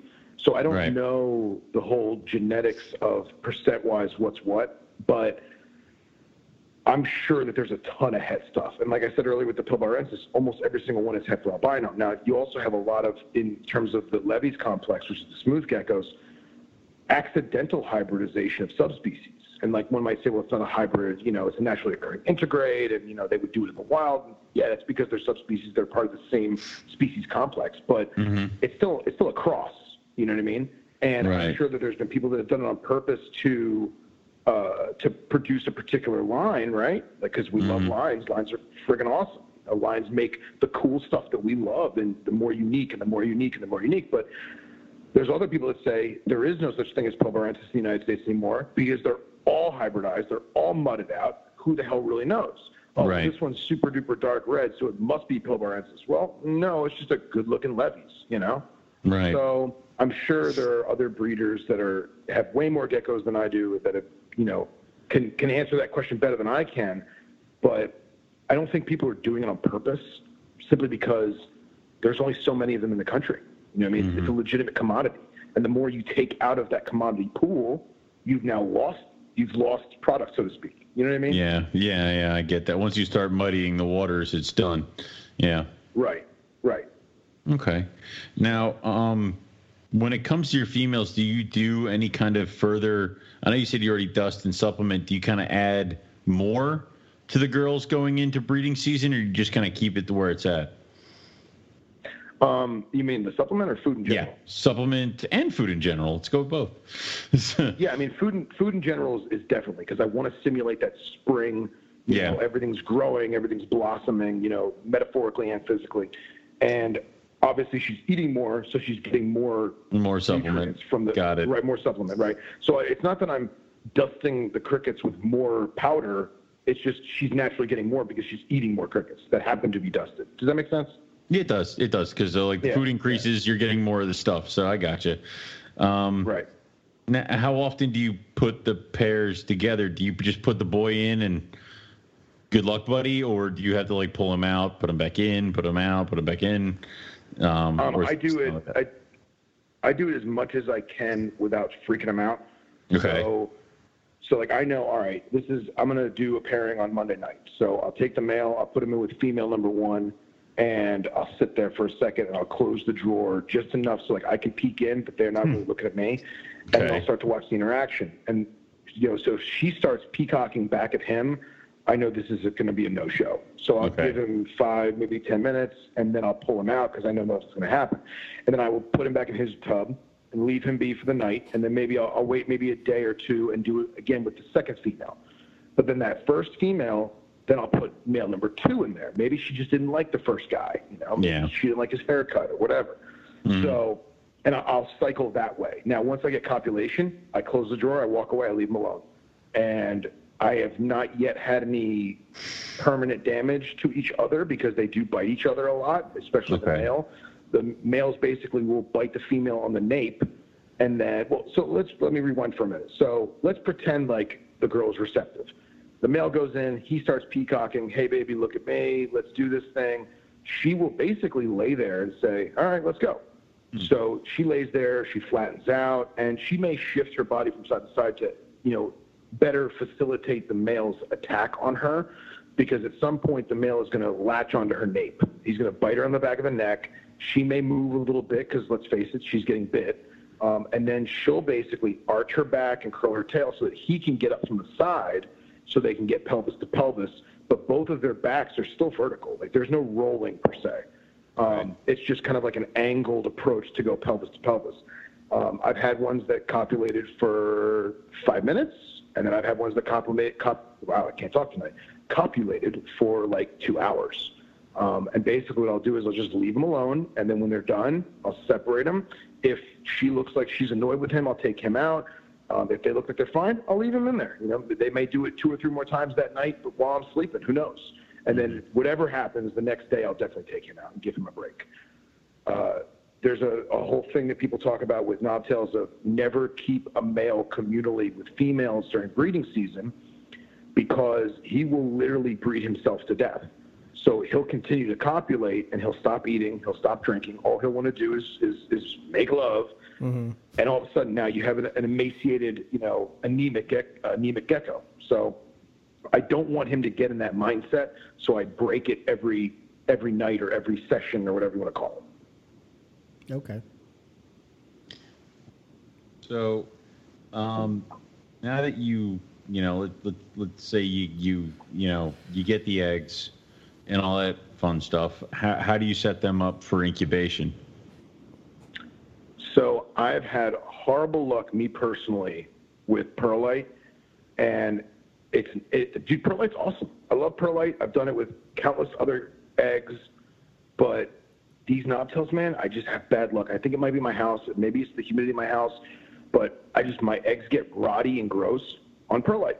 So I'm using straight vermiculite. I'm doing the normal vermiculite mix. Um, I have them in deli cups with a crap load of air holes, and I have the little egg trays from Sim Containers, so I place them in that, and that's worked really, really well. So I'm not gonna I'm not gonna deviate just because you know if it ain't broke, don't fix it. You know. Heck yeah. And basically, I'm keeping it at uh, totally. I'm keeping it between like 83 and 84, um, and then the humidity I'm keeping it probably realistically in the 75 80 percentage area. Okay. I could be okay. wrong on the humidity. How, how many days do they take to hatch? Um, it's long and it depends on the species. I actually have my notes because I never remember, so just mm. bear with me for a moment. Sure. Um, while I pull this up. Sorry, uh, like Eric. For... Did you know olives take seventy days? Mm-hmm. You know who didn't know that? You. Yeah. you, you didn't do your homework. I it's the Jello at the wall method, you know. Holy crap, there are eggs here. Who would have thought this? Oh, and you did put the male in with the female, right? Yeah. now you know. Now we so, know.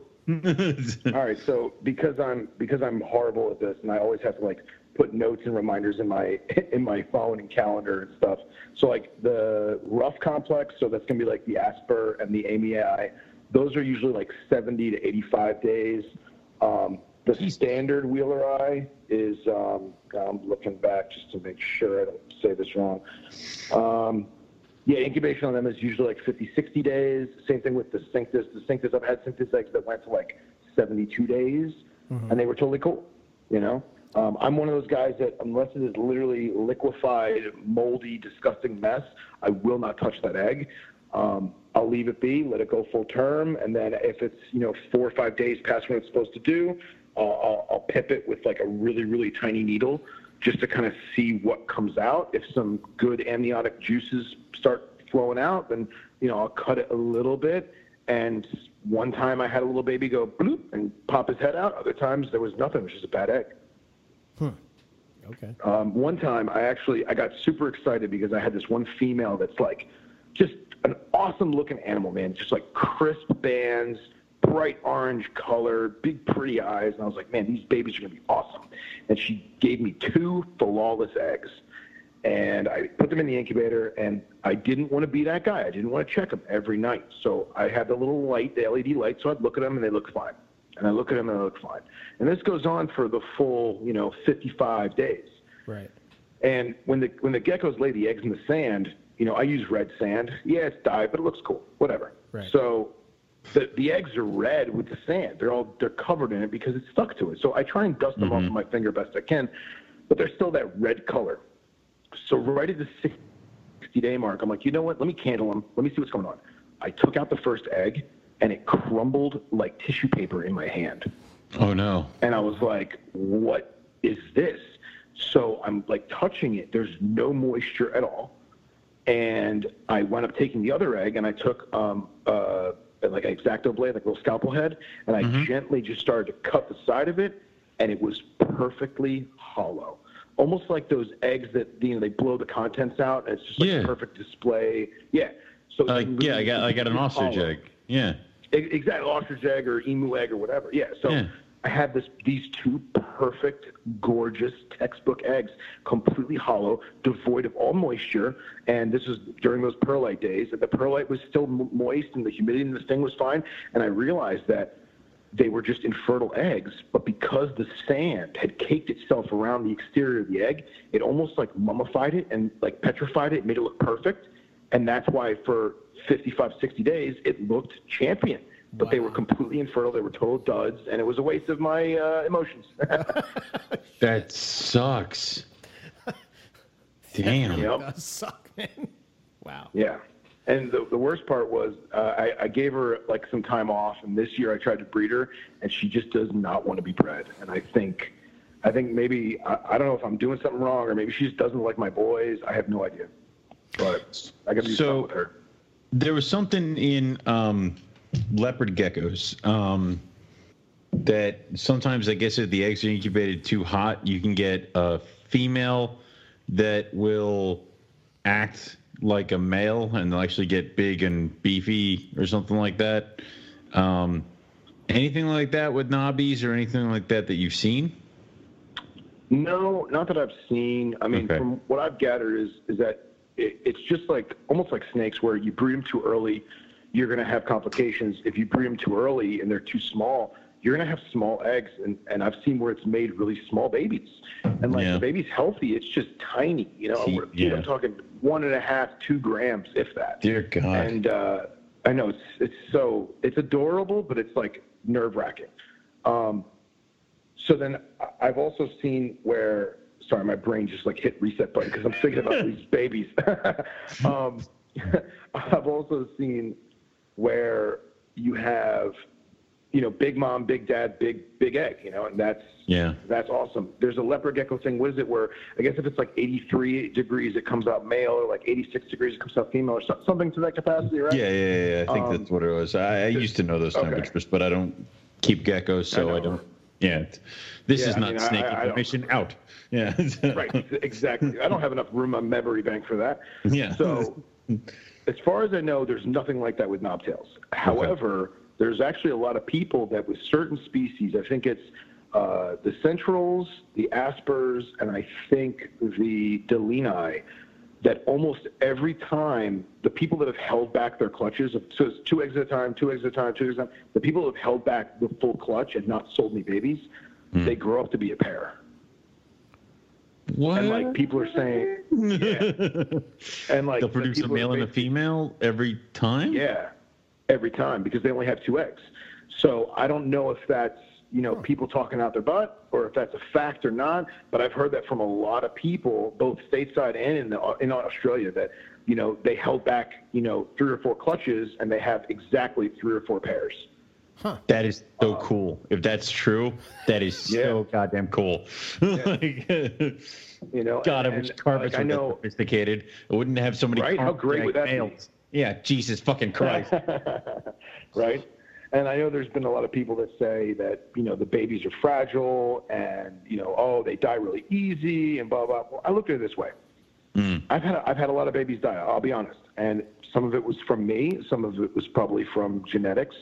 Some of it was from we have no idea what's going on in that baby's body. You know that baby could have been born with a heart murmur. That baby could have been born with partial organs. You know you have no idea. We don't do MRIs. We don't do CAT scans on you know microscopic echoes. So it's difficult for us to say what really happened when we lose a baby. Um, Yeah. But in the wild, they're surviving. They're making it to adulthood despite only having two babies a year. You know, it's not like a veiled chameleon that has 50, 60 eggs because, you know, in theory, 80% of them are going to get eaten by other animals. Mm-hmm. This Right. is a species that only has two babies a year, maybe four babies if that female is lucky.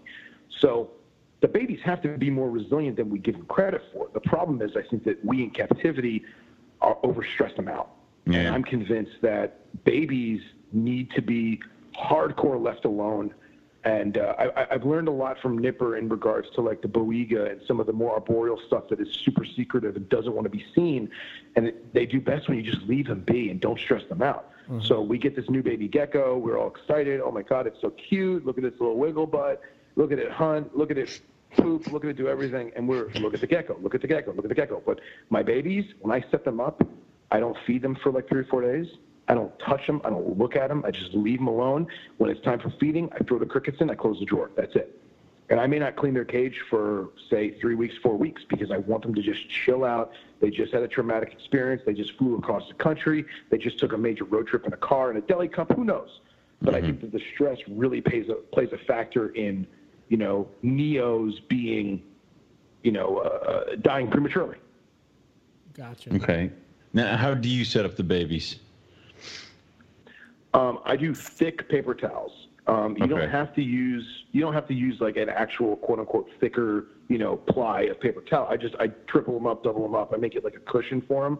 Um, and I, I, I do more humidity with them than I do for the adults because they're just starting life. And I like the paper towels because I can watch the fecal. I can watch if there's any kind of abnormal, you know, uh, cloacal discharge or any kind of blood of any kind. I want to make sure that they're having full sheds and I'm not losing any shed skin, whether it be from the toes or the tail or whatever, in the sand. So I do paper towels and I miss them more than I do the adults because I want them to have that better microclimate, that better humidity because they're still developing, they're still growing, you know. Right. I mean, humans, it takes what, you know, 15, 16 years, sometimes 18 years for us to be fully grown. These guys are doing it in six to nine months. So I need to make sure that the conditions are optimal for them and I can visually observe it. I know they're not getting mouthfuls of sand because they suck at hunting when they're born. They have to learn how to hunt.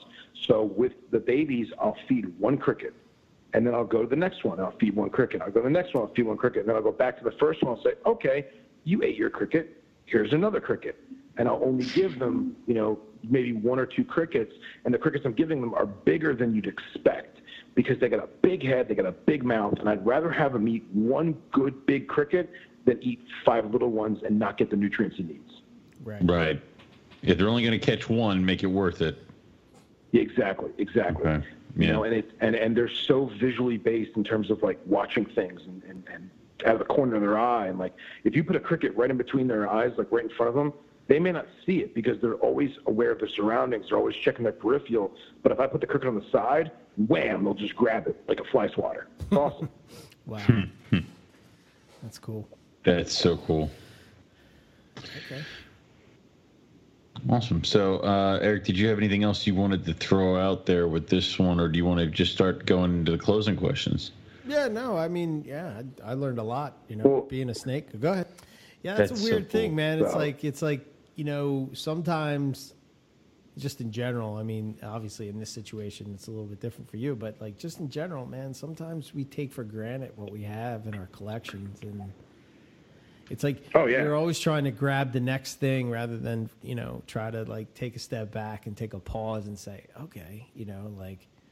I was doing that the other day with olive pythons. I had my olive pythons out, and I'm like, "Shit, man, I got olive pythons. How badass is this?" Yeah, I love that. know? Exactly. Exactly. you know?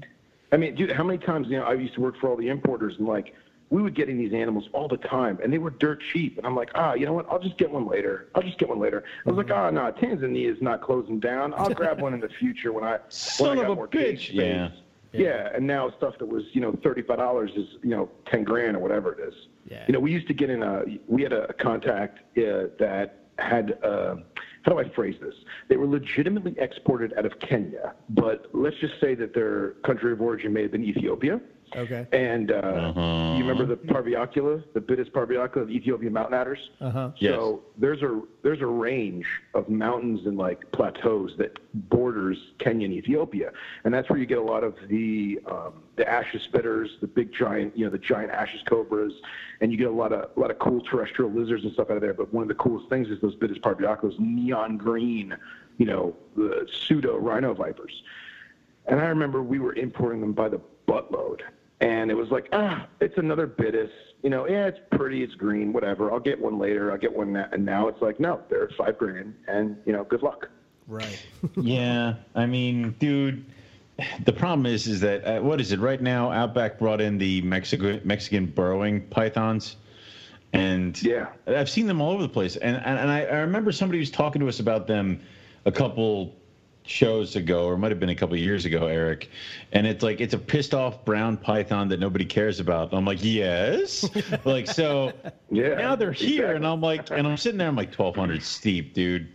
1200 steep, Yeah. and I got to pair up some other animals here, but damn it, I want these things just because God only knows when you're going to see them again. And I'm like, ah, I hate this. It's a pissed off brown snake that'll never breed. That I, yeah, it's it's everything I've It's ever right wanted. in your wheelhouse. yeah, you're right in there. Yeah. Right? So Well, it's like those Congo water cobras that nobody gave a shit about until they were legitimately described. You know, they, they you got this big mottled elapid that loves water and is a pain in the ass and only eats fish.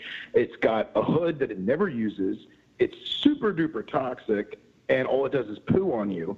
And everyone's like, ah, whatever, they're cool. And all of a sudden, they come up with a, a paper that actually classifies them as Naja nana, and now everyone and their mother has to have one. You know? It's that complete I- I- descent, I man. it's that whole. Dude, those cycles are just crazy because it's like, really? This shit's been around forever. Like, what was it? Mexican Yeah. black king snakes, when they had a rush the last couple of years. It's like, really? Like, yeah. I wanted to buy a pair for like 80 bucks and they're like $400 each, please. And I'm like, what the hell happened? like, it's, I turned my back and something happened with these things. Like, yeah, it, I don't know. It's, Oh, I got one that takes the cake in, in that mm. regard. I used to take a lot of bad cell phone pictures because, like, let's face it, 10, 15 years ago, there was there were cell phone cameras, but they were garbage compared to what Motorola Razor. it's like, Oh yeah, exactly. My my LG flip phone. Like, come on. So so, you know, here I am sticking the, the the top half of my LG flip phone in a deli cup to take pictures of stuff that I probably should have been taking pictures of.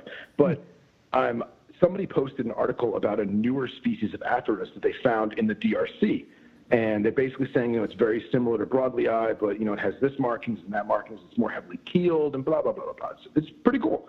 So I comment on it. I'm like, man, that looks really cool. I think I've, I think I've seen them before. I think somebody had them, you know, a decade ago, whatever.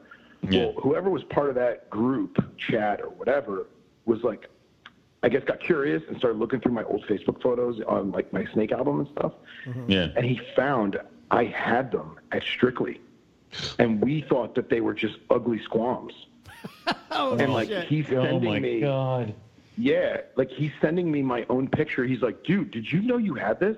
And I was like, what, the ugly squam? He goes, no, man, look at the head, look at the scales. that's the blah blah blah, the new one. And I'm like, you got to be shitting me. And sure as 'Cause- heck, it, like I like like I had it and didn't know it. You know. And because it was ugly, you probably sold it for cheap. like you know, it probably went like it. pro- Oh, there were oh, probably. yeah, I mean- yeah. I'm. Oh my god. I think I think you know co- colored Atheris ten years ago they're like forty bucks, whatever. yeah. You know, we oh used to get in a. You ever seen the uh, Nipper's gonna freak out when I say this, but the um, the Kenyan mountain uh, Atheris, the Desai. So Yeah. we used to get Desai in the Strictly, and everyone was like, "Oh man, these are so cool!" You know, they're like this rich navy blue with bright highlighter yellow, and they're just you take take care of them just like squams. They're they're just good, hardy arboreal tree vipers. And we were selling them for like a buck twenty, I think, and now there's none to be found. No one has them. The people that breed them keep them to themselves, and like it's one of the holy grails of the arboreal viper, you know, community. But like we just gave them away for like a hundred bucks. Like, oh yeah, man, hundred bucks, whatever. And It's like, Like yeah, I'm kind of knew, hoping ring you know? pythons dips down into the welcome to the show. Here's your free ring python because I need them again now. so it's right, right. But oh my god, that, that you you always think about that stuff and it's crazy. It's always crazy, especially if you're the kind of person who's been in it for a while, because you've given up animals that like a year or two later you really regret. Then you know if you stay in here long enough, ten years, you really regret it. So you Oh, know yeah. it's Oh yeah. it, it sucks, a couple of them. yeah, me too. Um, But I'll tell you, I got I got no regrets, man. Like the stuff that I've kept, the stuff that I gave away, the stuff you know, because a long time ago too, like just because I did so much venomous stuff over the years, most of our venomous friends, like we just gave each other snakes because they were cheap enough. You know, like I had one friend that he bred legions cobras, and legions are probably my favorite cobra. And uh, for those that don't know, it's a it was a subspecies of Egyptians, and they basically got blended in. The subspecies was taken away. Um, when they're born, they're like a, a brown braided rope color on the bottom with a jet black head, and as they get older, they basically turn into black jet black iridescence like an indigo snake with a jet black hood. And they're they're incredibly impressive animals. Uh, there's uh, the Atlas Mountains Cool. in Morocco is where they come from. So my one friend, he bought a pair for I think 150 bucks for the adults. He bred them. He got six eggs. He he gave away all the eggs to all of us, and then we all had one. And like that just doesn't happen. I mean, I, I can't tell you the last time I even saw one for sale at all, let alone a baby that somebody bred. yeah. You know, we just took it for granted. We just gave each other snakes. Now you almost can't do that. I wish you could. Yeah. I mean, but that's what should happen with some rarer projects because, you know, you don't ever want to be the guy that had the only breeding pair of this and lost it because something went wrong with your cages. Like, you know, Yeah. you, you want to spread it out, especially if you're doing something with a rare species or a rare python. And, like, you know, you want to be able to make sure that if something goes wrong, the line or the species isn't lost. You know, it, Yeah. it's just that's Yeah. the way it goes. So it helps when you have projects with people who are interested in the same species you are, so you can trade babies. You know, so you can also keep things a little bit more diverse. I mean, Riley and I bonded over the Madagascar hogs and stuff like that because he's got them, I've got them, and stuff like that. We're already talking about potentially breeding and then swapping babies to keep everything diverse and stuff like that, just to make sure that we, you know, keep it going, keep it keep keep these things happening so that say Madagascar ever does get shut down permanently, they're not gone. So Right. yeah. Right. But um yeah. anyways, Eric, did you want to just uh, go through the closing questions and see what's up? Yeah, go for it, man. Cool. So since we're talking about species that we've, you know, had, and not had, and crap like that, um, what would be uh, if you could own any species without limitations of any kind? What would it be and why? Oh man, you can't ask that, dude. Yes, I can. We do it every episode. Oh man. Yeah. I know. I know. And we make. We make forgot about it people this whole time. we make people uh, exactly. It's been three hours. I don't know what's happening. It's like Yeah. I don't know. It's like it's one of those things where it's like, all right, so I have particular species that I don't have, even Uh-huh. though I could, because Yes. I feel like I appreciate them more because I don't have them. Does that make Right. sense? It does. You know, I appreciate Yeah. monitors because I don't have to clean them. Yeah.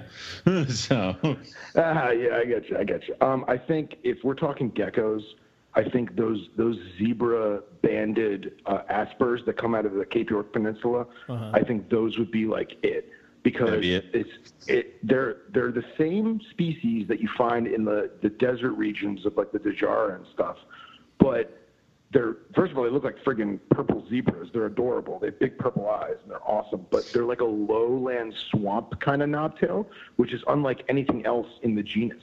And it's the same species. They've just adapted themselves to be like in a boggy, jungly kind of environment. You know, very fossorial, wet fossorial. Um, and he, there are none of those in the United States. I mean, I'm sure somebody has them and they just don't publish it. You know, but there's a couple in Europe. But I would I would kill to have those things. Those things are awesome. That's cool. Um, so, if you could travel anywhere in the world, where would you want to go? And uh, if herping, what would be the species you'd be looking for? Oh man, this so this is this is a trick question because I want to say Australia and you know tour the continent looking for knobtails and tiger snakes and oh man, if I could find if I could find every species of taipan in the wild, that would just set me off, man. That would be awesome. but I, I, I, I have strict instructions from my conscience to not say that and to say join Nipper in Israel and look for uh, Daboia palaestinae Okay. that is a trip that I legitimately plan to do in the future. Is I'm going to go to Israel with Nipper and I'm going to let him show me the ropes and find some big pissed off Israeli vipers. That's cool. That's- That is cool. yeah, Love that. I mean, eh, man, if I could see any any viper species, you know, I'm going straight for the spider tail, just because those things are just so goddamn cool. But oh yeah, dude, and you- you just have to watch it. You just have to watch yeah, it work. You know, like I throw a bird at it. Like I mean, like I Oh, would. Here, kill it. Like, oh, and why did you bring a butterfly net to you know the mountain? it'll all Oh, become you'll see. clear when we find the viper. Okay. Right. Right, right, Yeah. Yeah. That is a cool species. Nice. Um, all right. So, uh, how uh, w- how would people be getting in touch with you if they wanted to talk about knobbies or anything like that? You want to throw your contact information out there? Yeah, so uh, you can find me on Instagram. Uh, it's knobtail. It's at knobtails.ig. That's like the main gecko page, and it's basically just some of my own geckos and a ton of reposts from other people. You know, I show some breeders, show some captive bred stuff, but I try and show most of the stuff in the wild. That way, we can credit the the field photographers who are doing the the hard work out in the field, and we get to see them in the natural habitat. You know what I mean? Like, yeah, they're adorable in a terrarium or in someone's hand, but like in the wild, that's just that's the money right there. And obviously, I'm thousands and thousands of miles away, so I have to live vicariously through those photographers. Um, if you want to see. Uh, I do post some snakes on the story mode of Instagram on that knobtails.ig, but it's mostly just geckos. If you want to look at some snake stuff, I have another page. It's on my personal page. It's Phil the Wolf on Instagram, and uh, there's a ton of crap about snakes and lizards and whatever else you want to see. Cigars, you know. Yeah, all that fun stuff. Awesome. Doesn't Justin call you the Wolf of Wheeleri? Isn't that the name? He Oh my god. That, that's it. Oh is my not- god. I did not. I did not ask for that name. He was. He's. It was assigned. Yeah. Yeah. Yeah. That's cool though. that, is, that is that is very cool. yeah. Cool, man. I need Well, more of them, man. I gotta. I gotta build up that knobtail army. Small, a small little tiny army of Yeah. little frogmouths. Yeah, that's awesome. I always sit on the fence with Yep. these guys. You know, it's like one of those things. Like, ah, do I take the plunge? Is it like you know? It's like I one don't of remember the last time you tried geckos. Well, that was that was what A do you call it, mistake. geckos. Yeah, well, yeah, and that was like I'm going to breed them and da da da da da. I think I talked about that. Right. on Yeah. Well. show, Well. Don't. not Don't do that. Just. Just. I just get want one in a Get, like, naturalistic setup. Yeah. Just get a thing. tank and let it see. Yeah, Yeah, yeah. dude. And you know what? Yeah. If you have one in a tank, you can stop by Petco and get some crickets every once in a while and chuck them in there. I mean, Yeah. like, Of yeah, course. you don't you don't have to keep a cricket colony. I might give them a try Yeah. at some point. I mean, they are cool, you know, and I'm They are so cool. If I see them in the wild, that will just like solidify it for me 100. percent So I'd rather have it and then, Of course. you know, see it in the wild and be like, oh my god, Yeah. I have that in my living Yeah, and there's there's there's there's breeders that are always have like spare males. You know what I mean? And the, the animal's awesome. It's a stellar looking critter, and it's reasonably priced because it's surplus male. So the breeders are, you know, they're more apt to, you know, say, hey, you want a cool pet? Here's a cool pet. Right. You know, and, and I don't want to sound like you'll be more attentive to it because you only have the one, but that's a fact. You will. You know, Yeah. you'll appreciate it more because you just have the one. Sure. Yeah. and that's a kind of if you do it naturalistic and kind of kick ass, that that's the kind of tank you have in the living room. You know. Yeah, kind of thing. exactly. Exactly. Yeah, I mean, like most, you know, we're snake guys at heart, right? At least me and Owen are. I Right. Think, I think, Absolutely. I think you are. 100%. You know, I mean, yeah, I think most of your animals don't have legs, or the majority of the ones you've worked Yeah. with, yeah. But I So- think Yeah, exactly. uh, I think it's cool to do something different. You're, and you know, I think a lot of people, a lot of times, at least the people, the listeners that I'm talking to, they're always looking for something, you know, something different. You know, and this would fit Sure. into that wheelhouse. You know, just something different that you could uh, kind of get a little taste of Australia, and uh, you know, just seems like Absolutely. I would say that Yeah, man. because you know, Eric, you've tried breed, you've tried keeping or breeding several species of snake that are that deviate from Australia and have been kind of like not impressed with some of them. That potentially maybe the next thing is just to stay in Australia, but deviate out of snakes. You know, dip into geckos. Yeah, I've.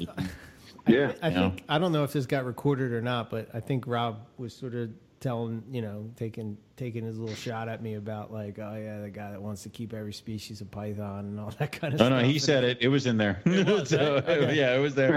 And it's like, he's like- like, we've been very supportive of you, and he's like, Yeah. Owen and I both were, and I'm like, no, we weren't. like, Yeah, We were like, this you're- is you're dumb. the guys You're dumb. Keep me straight. Like, tell me, like, what are you doing, man? like, what are you not, doing? this What is are you not a doing? good idea, dude. Like, good. yeah. But um, Well, that's that's how I got that. That's how I got that water python, man. I was I was literally at my friend's shop, and he got a couple, you know, a couple male babies, those Yeah. yearlings or whatever the hell they are. And I I look at him, I'm like, oh my god, there's Queensland fuscus. I need this in my life. And I immediately texted Billy Hunt, and I was like, Billy, talk me out of this. And he No, said no, like the you- no. That was your first Yeah, mistake. You yeah. texted Billy. Like that was your Yeah, like. You know how many times I do this to Eric? I'm like, tell me not to buy this, and he's like, do it, and I'm like, no. you're supposed to say no. Well, and that's- Say no. right right right and what's funny is i went to the store because my buddy got some uh some like eight month old stonewash bredels that he got from ralph Uh-huh. and i was i went there to go look at the friggin' stonewash and i'm Left like with the water "Screw python." stonewash yeah I, I need this this ugly ass water python in my life right now and i texted billy and billy was like why are you asking me you know my answer Yeah. so Yeah, my, my my fiance's bad like that too. I'm like, honey, I don't think I want. I, I talk me out of the snake. She's like, do we need it? I'm like, no, you're not. You're not. No, the answer was just no. The answer is just don't. Yeah. Yeah. No. yeah Well, the, So- the other part of it too is my wife is kind of looking for some. She wanted to get a bearded dragon, you know, and I was like, Yeah, yeah, no, kill that. Uh, I was like, come immediately. on, like, Yeah. we can we can do a little bit Yeah. better than that, you know. do Nothing wrong with bearded dragons, you mm-hmm. know. I'm not No, saying that. but they But, like, do need a little bit more like vegetables and crap and Well, yeah. Well, Right, not only right. that, I was telling her, I was like, I was kind of showing her, I was like, well, these knobtail geckos are, you know, like you were saying, they're, they kind of have like this cute look to them. You know what I mean? And I can just see Dory being Right. like all over that, like, oh my Yeah. god, look at its eyes and look at it. Uh huh. and it'll do that little gecko thing, and if it and if she watches it like stand and twitch its butt everywhere, like yeah, done. yeah, she wanted See. something you Oh, know yeah. set up in like. now I know why we have a knobtail episode. I get it.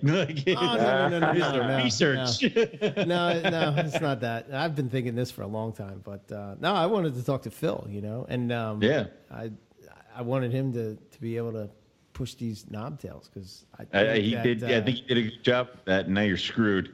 So Well, I think that love it, most I love it. most of the people that listen to this show love Australian reptiles, and uh, they know, haven't. course. Wrong place. Yeah. I love always like you know stepping outside of uh, what we normally do. So Yeah. No, I, and you know what? Like, like I told you, we had that one show with Justin. I've been like, I like knobbies. I should get knobbies. It's like, no, no, I can't. There's too many other projects. So see too what's much of the shit. Right. This is what's going to happen, Phil. I'm going to get a knobtail, and he's going to come to my house and be like, No. Oh. Oh. oh. See, look, he's even Like I making do the all noise the other now. time. He Yeah, knows you exactly know. what's that- Oh, Shut up. Oh God. What you- what you have what this and I do don't. is- Yeah. You gotta you gotta send you gotta send a picture of how you gotta find the most adorable cute picture of the big googly frog eyes right of Yeah. your gecko that's in your enclosure and you gotta send it to owen's girl and then be like oops i'm sorry that was that was He's already Owen. done Oops." roundabout ways to kill me with that. I mean, He's been like, I'm not going to send it to you. I'm like, you bastard. like, We're on like, the yeah, same no. page, Phil. We are on the same page. That's it, man. That's Yeah. it. Yeah. You'll have. least Uh, we know. I'm trying to think. What will we have? Uh, colony knobbies on my freaking nightstand. They'll be like, where the hell did these come from? like, yeah. Right? yeah. Oh, cool, man, cool. So, uh, also, we should throw a plug out there: Snakes and Stogies, man. Uh, Yeah, thank is there, you. Is there is there a certain day that you guys do that? I know you. Or do you guys just Yeah, by ear. it, it's been it's been tough Um because you know Justin has a, a bunch of different media things that he does with the magazine and the, the Herpetoculture podcast and everything else. So, mm-hmm. you know, the Herpetoculture magazine is really taking off great, and we're loving doing everything with it. And we got so many great contributors, and Justin and Billy just do a straight up awesome job in the magazine that we kind of have been you know, putting snakes and stogies kind of like I don't want to say on like hiatus, but it's definitely on the back burner. So like some we're trying to do Sunday nights. Sometimes we'll do it Monday. I know last week we had to switch it up because uh, the guests that they had on the Herpetoculture podcast had to switch days. So we're kind of playing it by ear. But if you go to Justin's uh, YouTube page, which is Palmetto Coast Exotics, we actually uh, live stream it onto Palmetto Coast Exotics YouTube channel, and that way you'll see every single video, and you can just chime in that way. And we're, we're talking about making a, a YouTube channel just for snakes and stogies, but for now, we'll just use his uh, Palmetto Coast Exotics and uh, keep it going. I'm going to throw my little hat in the ring for this. And, you know, you take it as you will, but you know, I think you guys should make that a, a like a podcast. Like you know what I mean? Like you can get it on a Yeah. podcast app. The reason is is because Yeah. a lot of times, like if I'm driving in the car, which is where a lot of the times I'm listening to a podcast, I can't get like the YouTube just drops in and out, you know, and Yeah. it's because you Ah, okay, drop, okay. yeah, it has to stream it with because you can't you Just can't say- minimize YouTube without it. You know, yeah. you can't. Yeah, It's just yeah. that connection is is bad. You can Right. download it, I guess, uh, but like you know. Just to upload the audio to a I'm not trying to podcast give. app. I'm not trying to give Justin more work. you know what I mean? I know I he's know. got a lot of work. upload man. it to a, I, yeah, I'll do it. Justin, Well, it- upload it to a podcast thing. Yeah, yeah. And that's honestly what I was thinking is uh, we originally talked about how we were going to put it on, we were going to put Snakes and Stogies on the Herpetoculture Podcasts podcast channel thing. And that way it would just, it would, you know, every other THP episode could be a Snakes and Stogies thing. But we realized that that would severely mess up the statistics and the data of of the actual normal herpetoculture Yeah. podcast. So what I what I plan on doing is probably just making a new podcast channel for Snakes and Stogies, and then just taking that audio from YouTube and just uploading it straight to that. But it's a work in progress. We're just having fun with it. Yeah, man. Yeah. Cool. It's good stuff. Cool. Good stuff. So if you can check it out, definitely worth uh, worth a listen uh, for sure. But uh, Yeah. Awesome. Thanks, man. Thanks. thanks for coming on and uh, Yeah, spending dude. some time with us. Hey, I appreciate it. Yeah. It's awesome. It's awesome to chat with you guys, and you know, I am a listener as well. So it's it's really cool to do this with you guys. I really appreciate it. Yeah, man. Thanks for uh, thanks for popping by and educating us on the venomous and the knobbies. So yeah, Yeah, man. It's, it's what I do. I Cool. appreciate what you guys do. I appreciate everything you guys do for everything. It's awesome, man. You guys are staples in this community, and I appreciate it. Yeah. Thanks a lot, dude. Likewise. So Thanks. yeah, well, hopefully we'll good catch yeah we'll catch up with you at a carpet fest if those ever happen again, and uh, or a show if those ever happen again. So. Yeah, you guys need to. Well, Daytona's still on, man, as of right now. So you guys need to come down for Daytona because even if the show gets canceled for whatever reason, the only reason why they're going to cancel that show is if the state makes them. Right. Let's say the state does make them cancel. It's going to be one hell of a beach party. yeah, I, I, I wish I had thought this a little bit better because I would have just planned my vacation down there till then. But yeah, I I'm go. not a big fan of I'm not a big fan of Daytona as a whole, but Right. I you damn well believe I go to that reptile show every year. Make a hell of a weekend. Right. All right. I mean, it's so on the we'll, beach. What the hell? I mean, dude, it's it's Yeah, a nice right? venue. It's it's a very nice venue. So I went there two years ago. So yeah, mm. Yeah, and from what I gather, even with times of COVID, apparently this uh, is the biggest vendor sellout list they've had in like five six years. holy so crap! we'll see what happens. Yeah. Hmm. But again, thanks for bringing me on, guys. I really appreciate it, and Yeah. uh, we'll talk soon. All right, man. Thanks, man. Catch up with you a little later. Awesome. Thanks. See you. Yep. Bye bye. Bye. All right, let's close this out, Owen. Um, Before I do, I yeah. have to give props to uh, Mr. Francis Pringle because he did watch my collection while I was in Florida, and I told him I would give him props. There we are. Next. Shout out. Yeah, he did a good job. Nothing died, and everything had eggs. And he only panic texted me once. So, yeah. Only once. That's Yeah, good, man. That's But good. like, eight eggs. All right, take the eggs away from her. It's like you know, it's like Shit. shit. So Okay. cool. Way to go, Francis. Good, good job, Francis. See, I told him. See, now you had. Uh, hopefully, he stayed all three hours of the show to get to this point. Otherwise, he's just going to be bitching at me because I don't give him props. right on.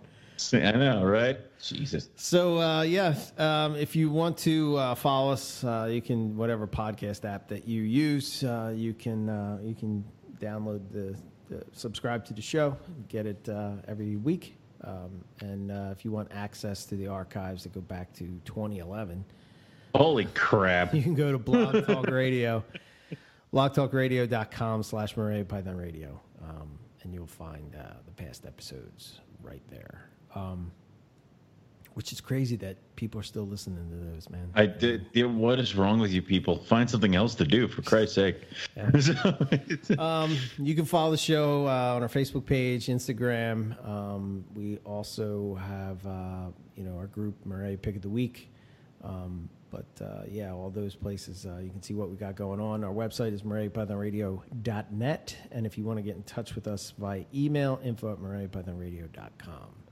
Um, and then be sure to visit our Teespring store uh, if you want some Yes. MPR swag. Um, teespring.com slash store slash MPR. oh, for the love of God! Yeah. just As if you couldn't make it any easier. ah, son of a But bitch. uh, the easiest way, the easiest way to get to it is just go to um, our website, and there's a link that will take you right to the store. So if you want to support the show, that's this is how we do it, um, and uh, you get some cool some cool stuff. You know, if you like shirts, hats, stickers, uh, coffee cups, uh, posters. I forget what else is over there, but There's just a bunch of stuff, and uh, you know, like I said, right now uh, I'm going to try to get some stuff up there. I know we've been contacting a couple artists, or we've been contacted by a few artists. Um, so we're going to try try to get. Uh, I'm going to try to get some new stuff plugged in there. Maybe even revamp some of the other stuff. Uh, I know we dug up a lot of the old Carpet Fest T-shirts, so we're going to get that going. Uh, and then I think I'm going to bug some artists that we know about a uh, 2020 Northeast Carpet Fest T-shirt. Um, Even though we're not having it, I want to get a logo out there for you guys to purchase for people who kind of just want to complete the set. Plus, I'm thinking we're going to try to uh, find some place for it to donate to. So we'll see what we got. Um, and yeah, we'll just uh, go from there um, and we'll get everything plugged in. So Right. cool. And for me, ebmorelia.com. Uh, you can follow me on uh, Facebook and you can follow me on Instagram and YouTube. Um, yeah, I have babies that are, uh, I don't know, I'm think I'm three meals in. So I like to go five um, before I start to figure out what's what. Yeah, but, to, uh, to be yeah, it, to be honest, uh, those jungles that hatch in April, I'm just getting them to take their getting some of them to take their fourth meal, and it's a mixture of like live and then they finally took frozen thaws, and, I, and I've got people asking me when they're going to be available, and I'm like, not yet, because I don't want to just send it out and then have it either boomerang back or have to help coach somebody because it's not ready. So trust me, I'd much rather get rid of it. So yeah. Yeah. And then I got a ton of babies coming up on on the back end now too. yeah. Dude, I got to do. I got to figure out what rhinos do. Like, I mean, Yes, I figured you got to uh, feed them fish, next- right? our next episode is going to be uh, just Owen and I, and uh, we'll Cool. talk, we'll give you an update on uh, you know our seasons and because Mass panic going on over here. Owen's got a lot to update. Um, so so much stuff. panic. Just So we're gonna leave that as a cliffhanger. yeah, Next there we go. Yeah, shit. now, now tune in next week, Uh, Right. When our heroes battle whatever the hell else is going on. Like, Right. And then uh, I do have uh, I do have a couple cool guests lined up um, after that. Sweet. But uh, next next episode will be uh, just me and Owen. So Cool. All right. all I right. got. So, for me, you can go to rogue-reptiles.com, check out all the stuff we got going on at Rogue. You can also follow Rogue Reptiles on Instagram, which is rogue underscore reptiles, and on facebook.com at Rogue Reptiles. Right now, currently, we just took pictures of all the babies that are currently for sale. Um, that's the uh, 100% het stonewash babies. Um, coming up next, uh, there will be uh, some jungles. I just want to try to get a few more meals into them, and they'll be put up there. And then on the back burners after that, dude, there's gonna be a lot of caramel stuff.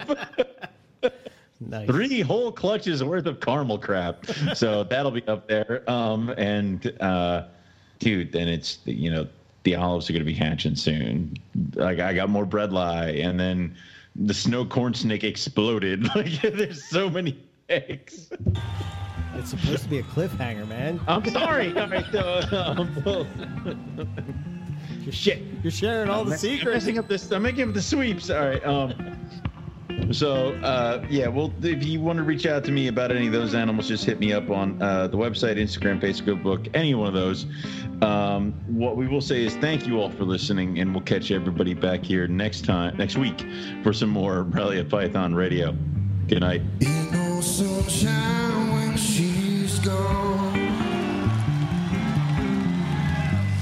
It's warm when she's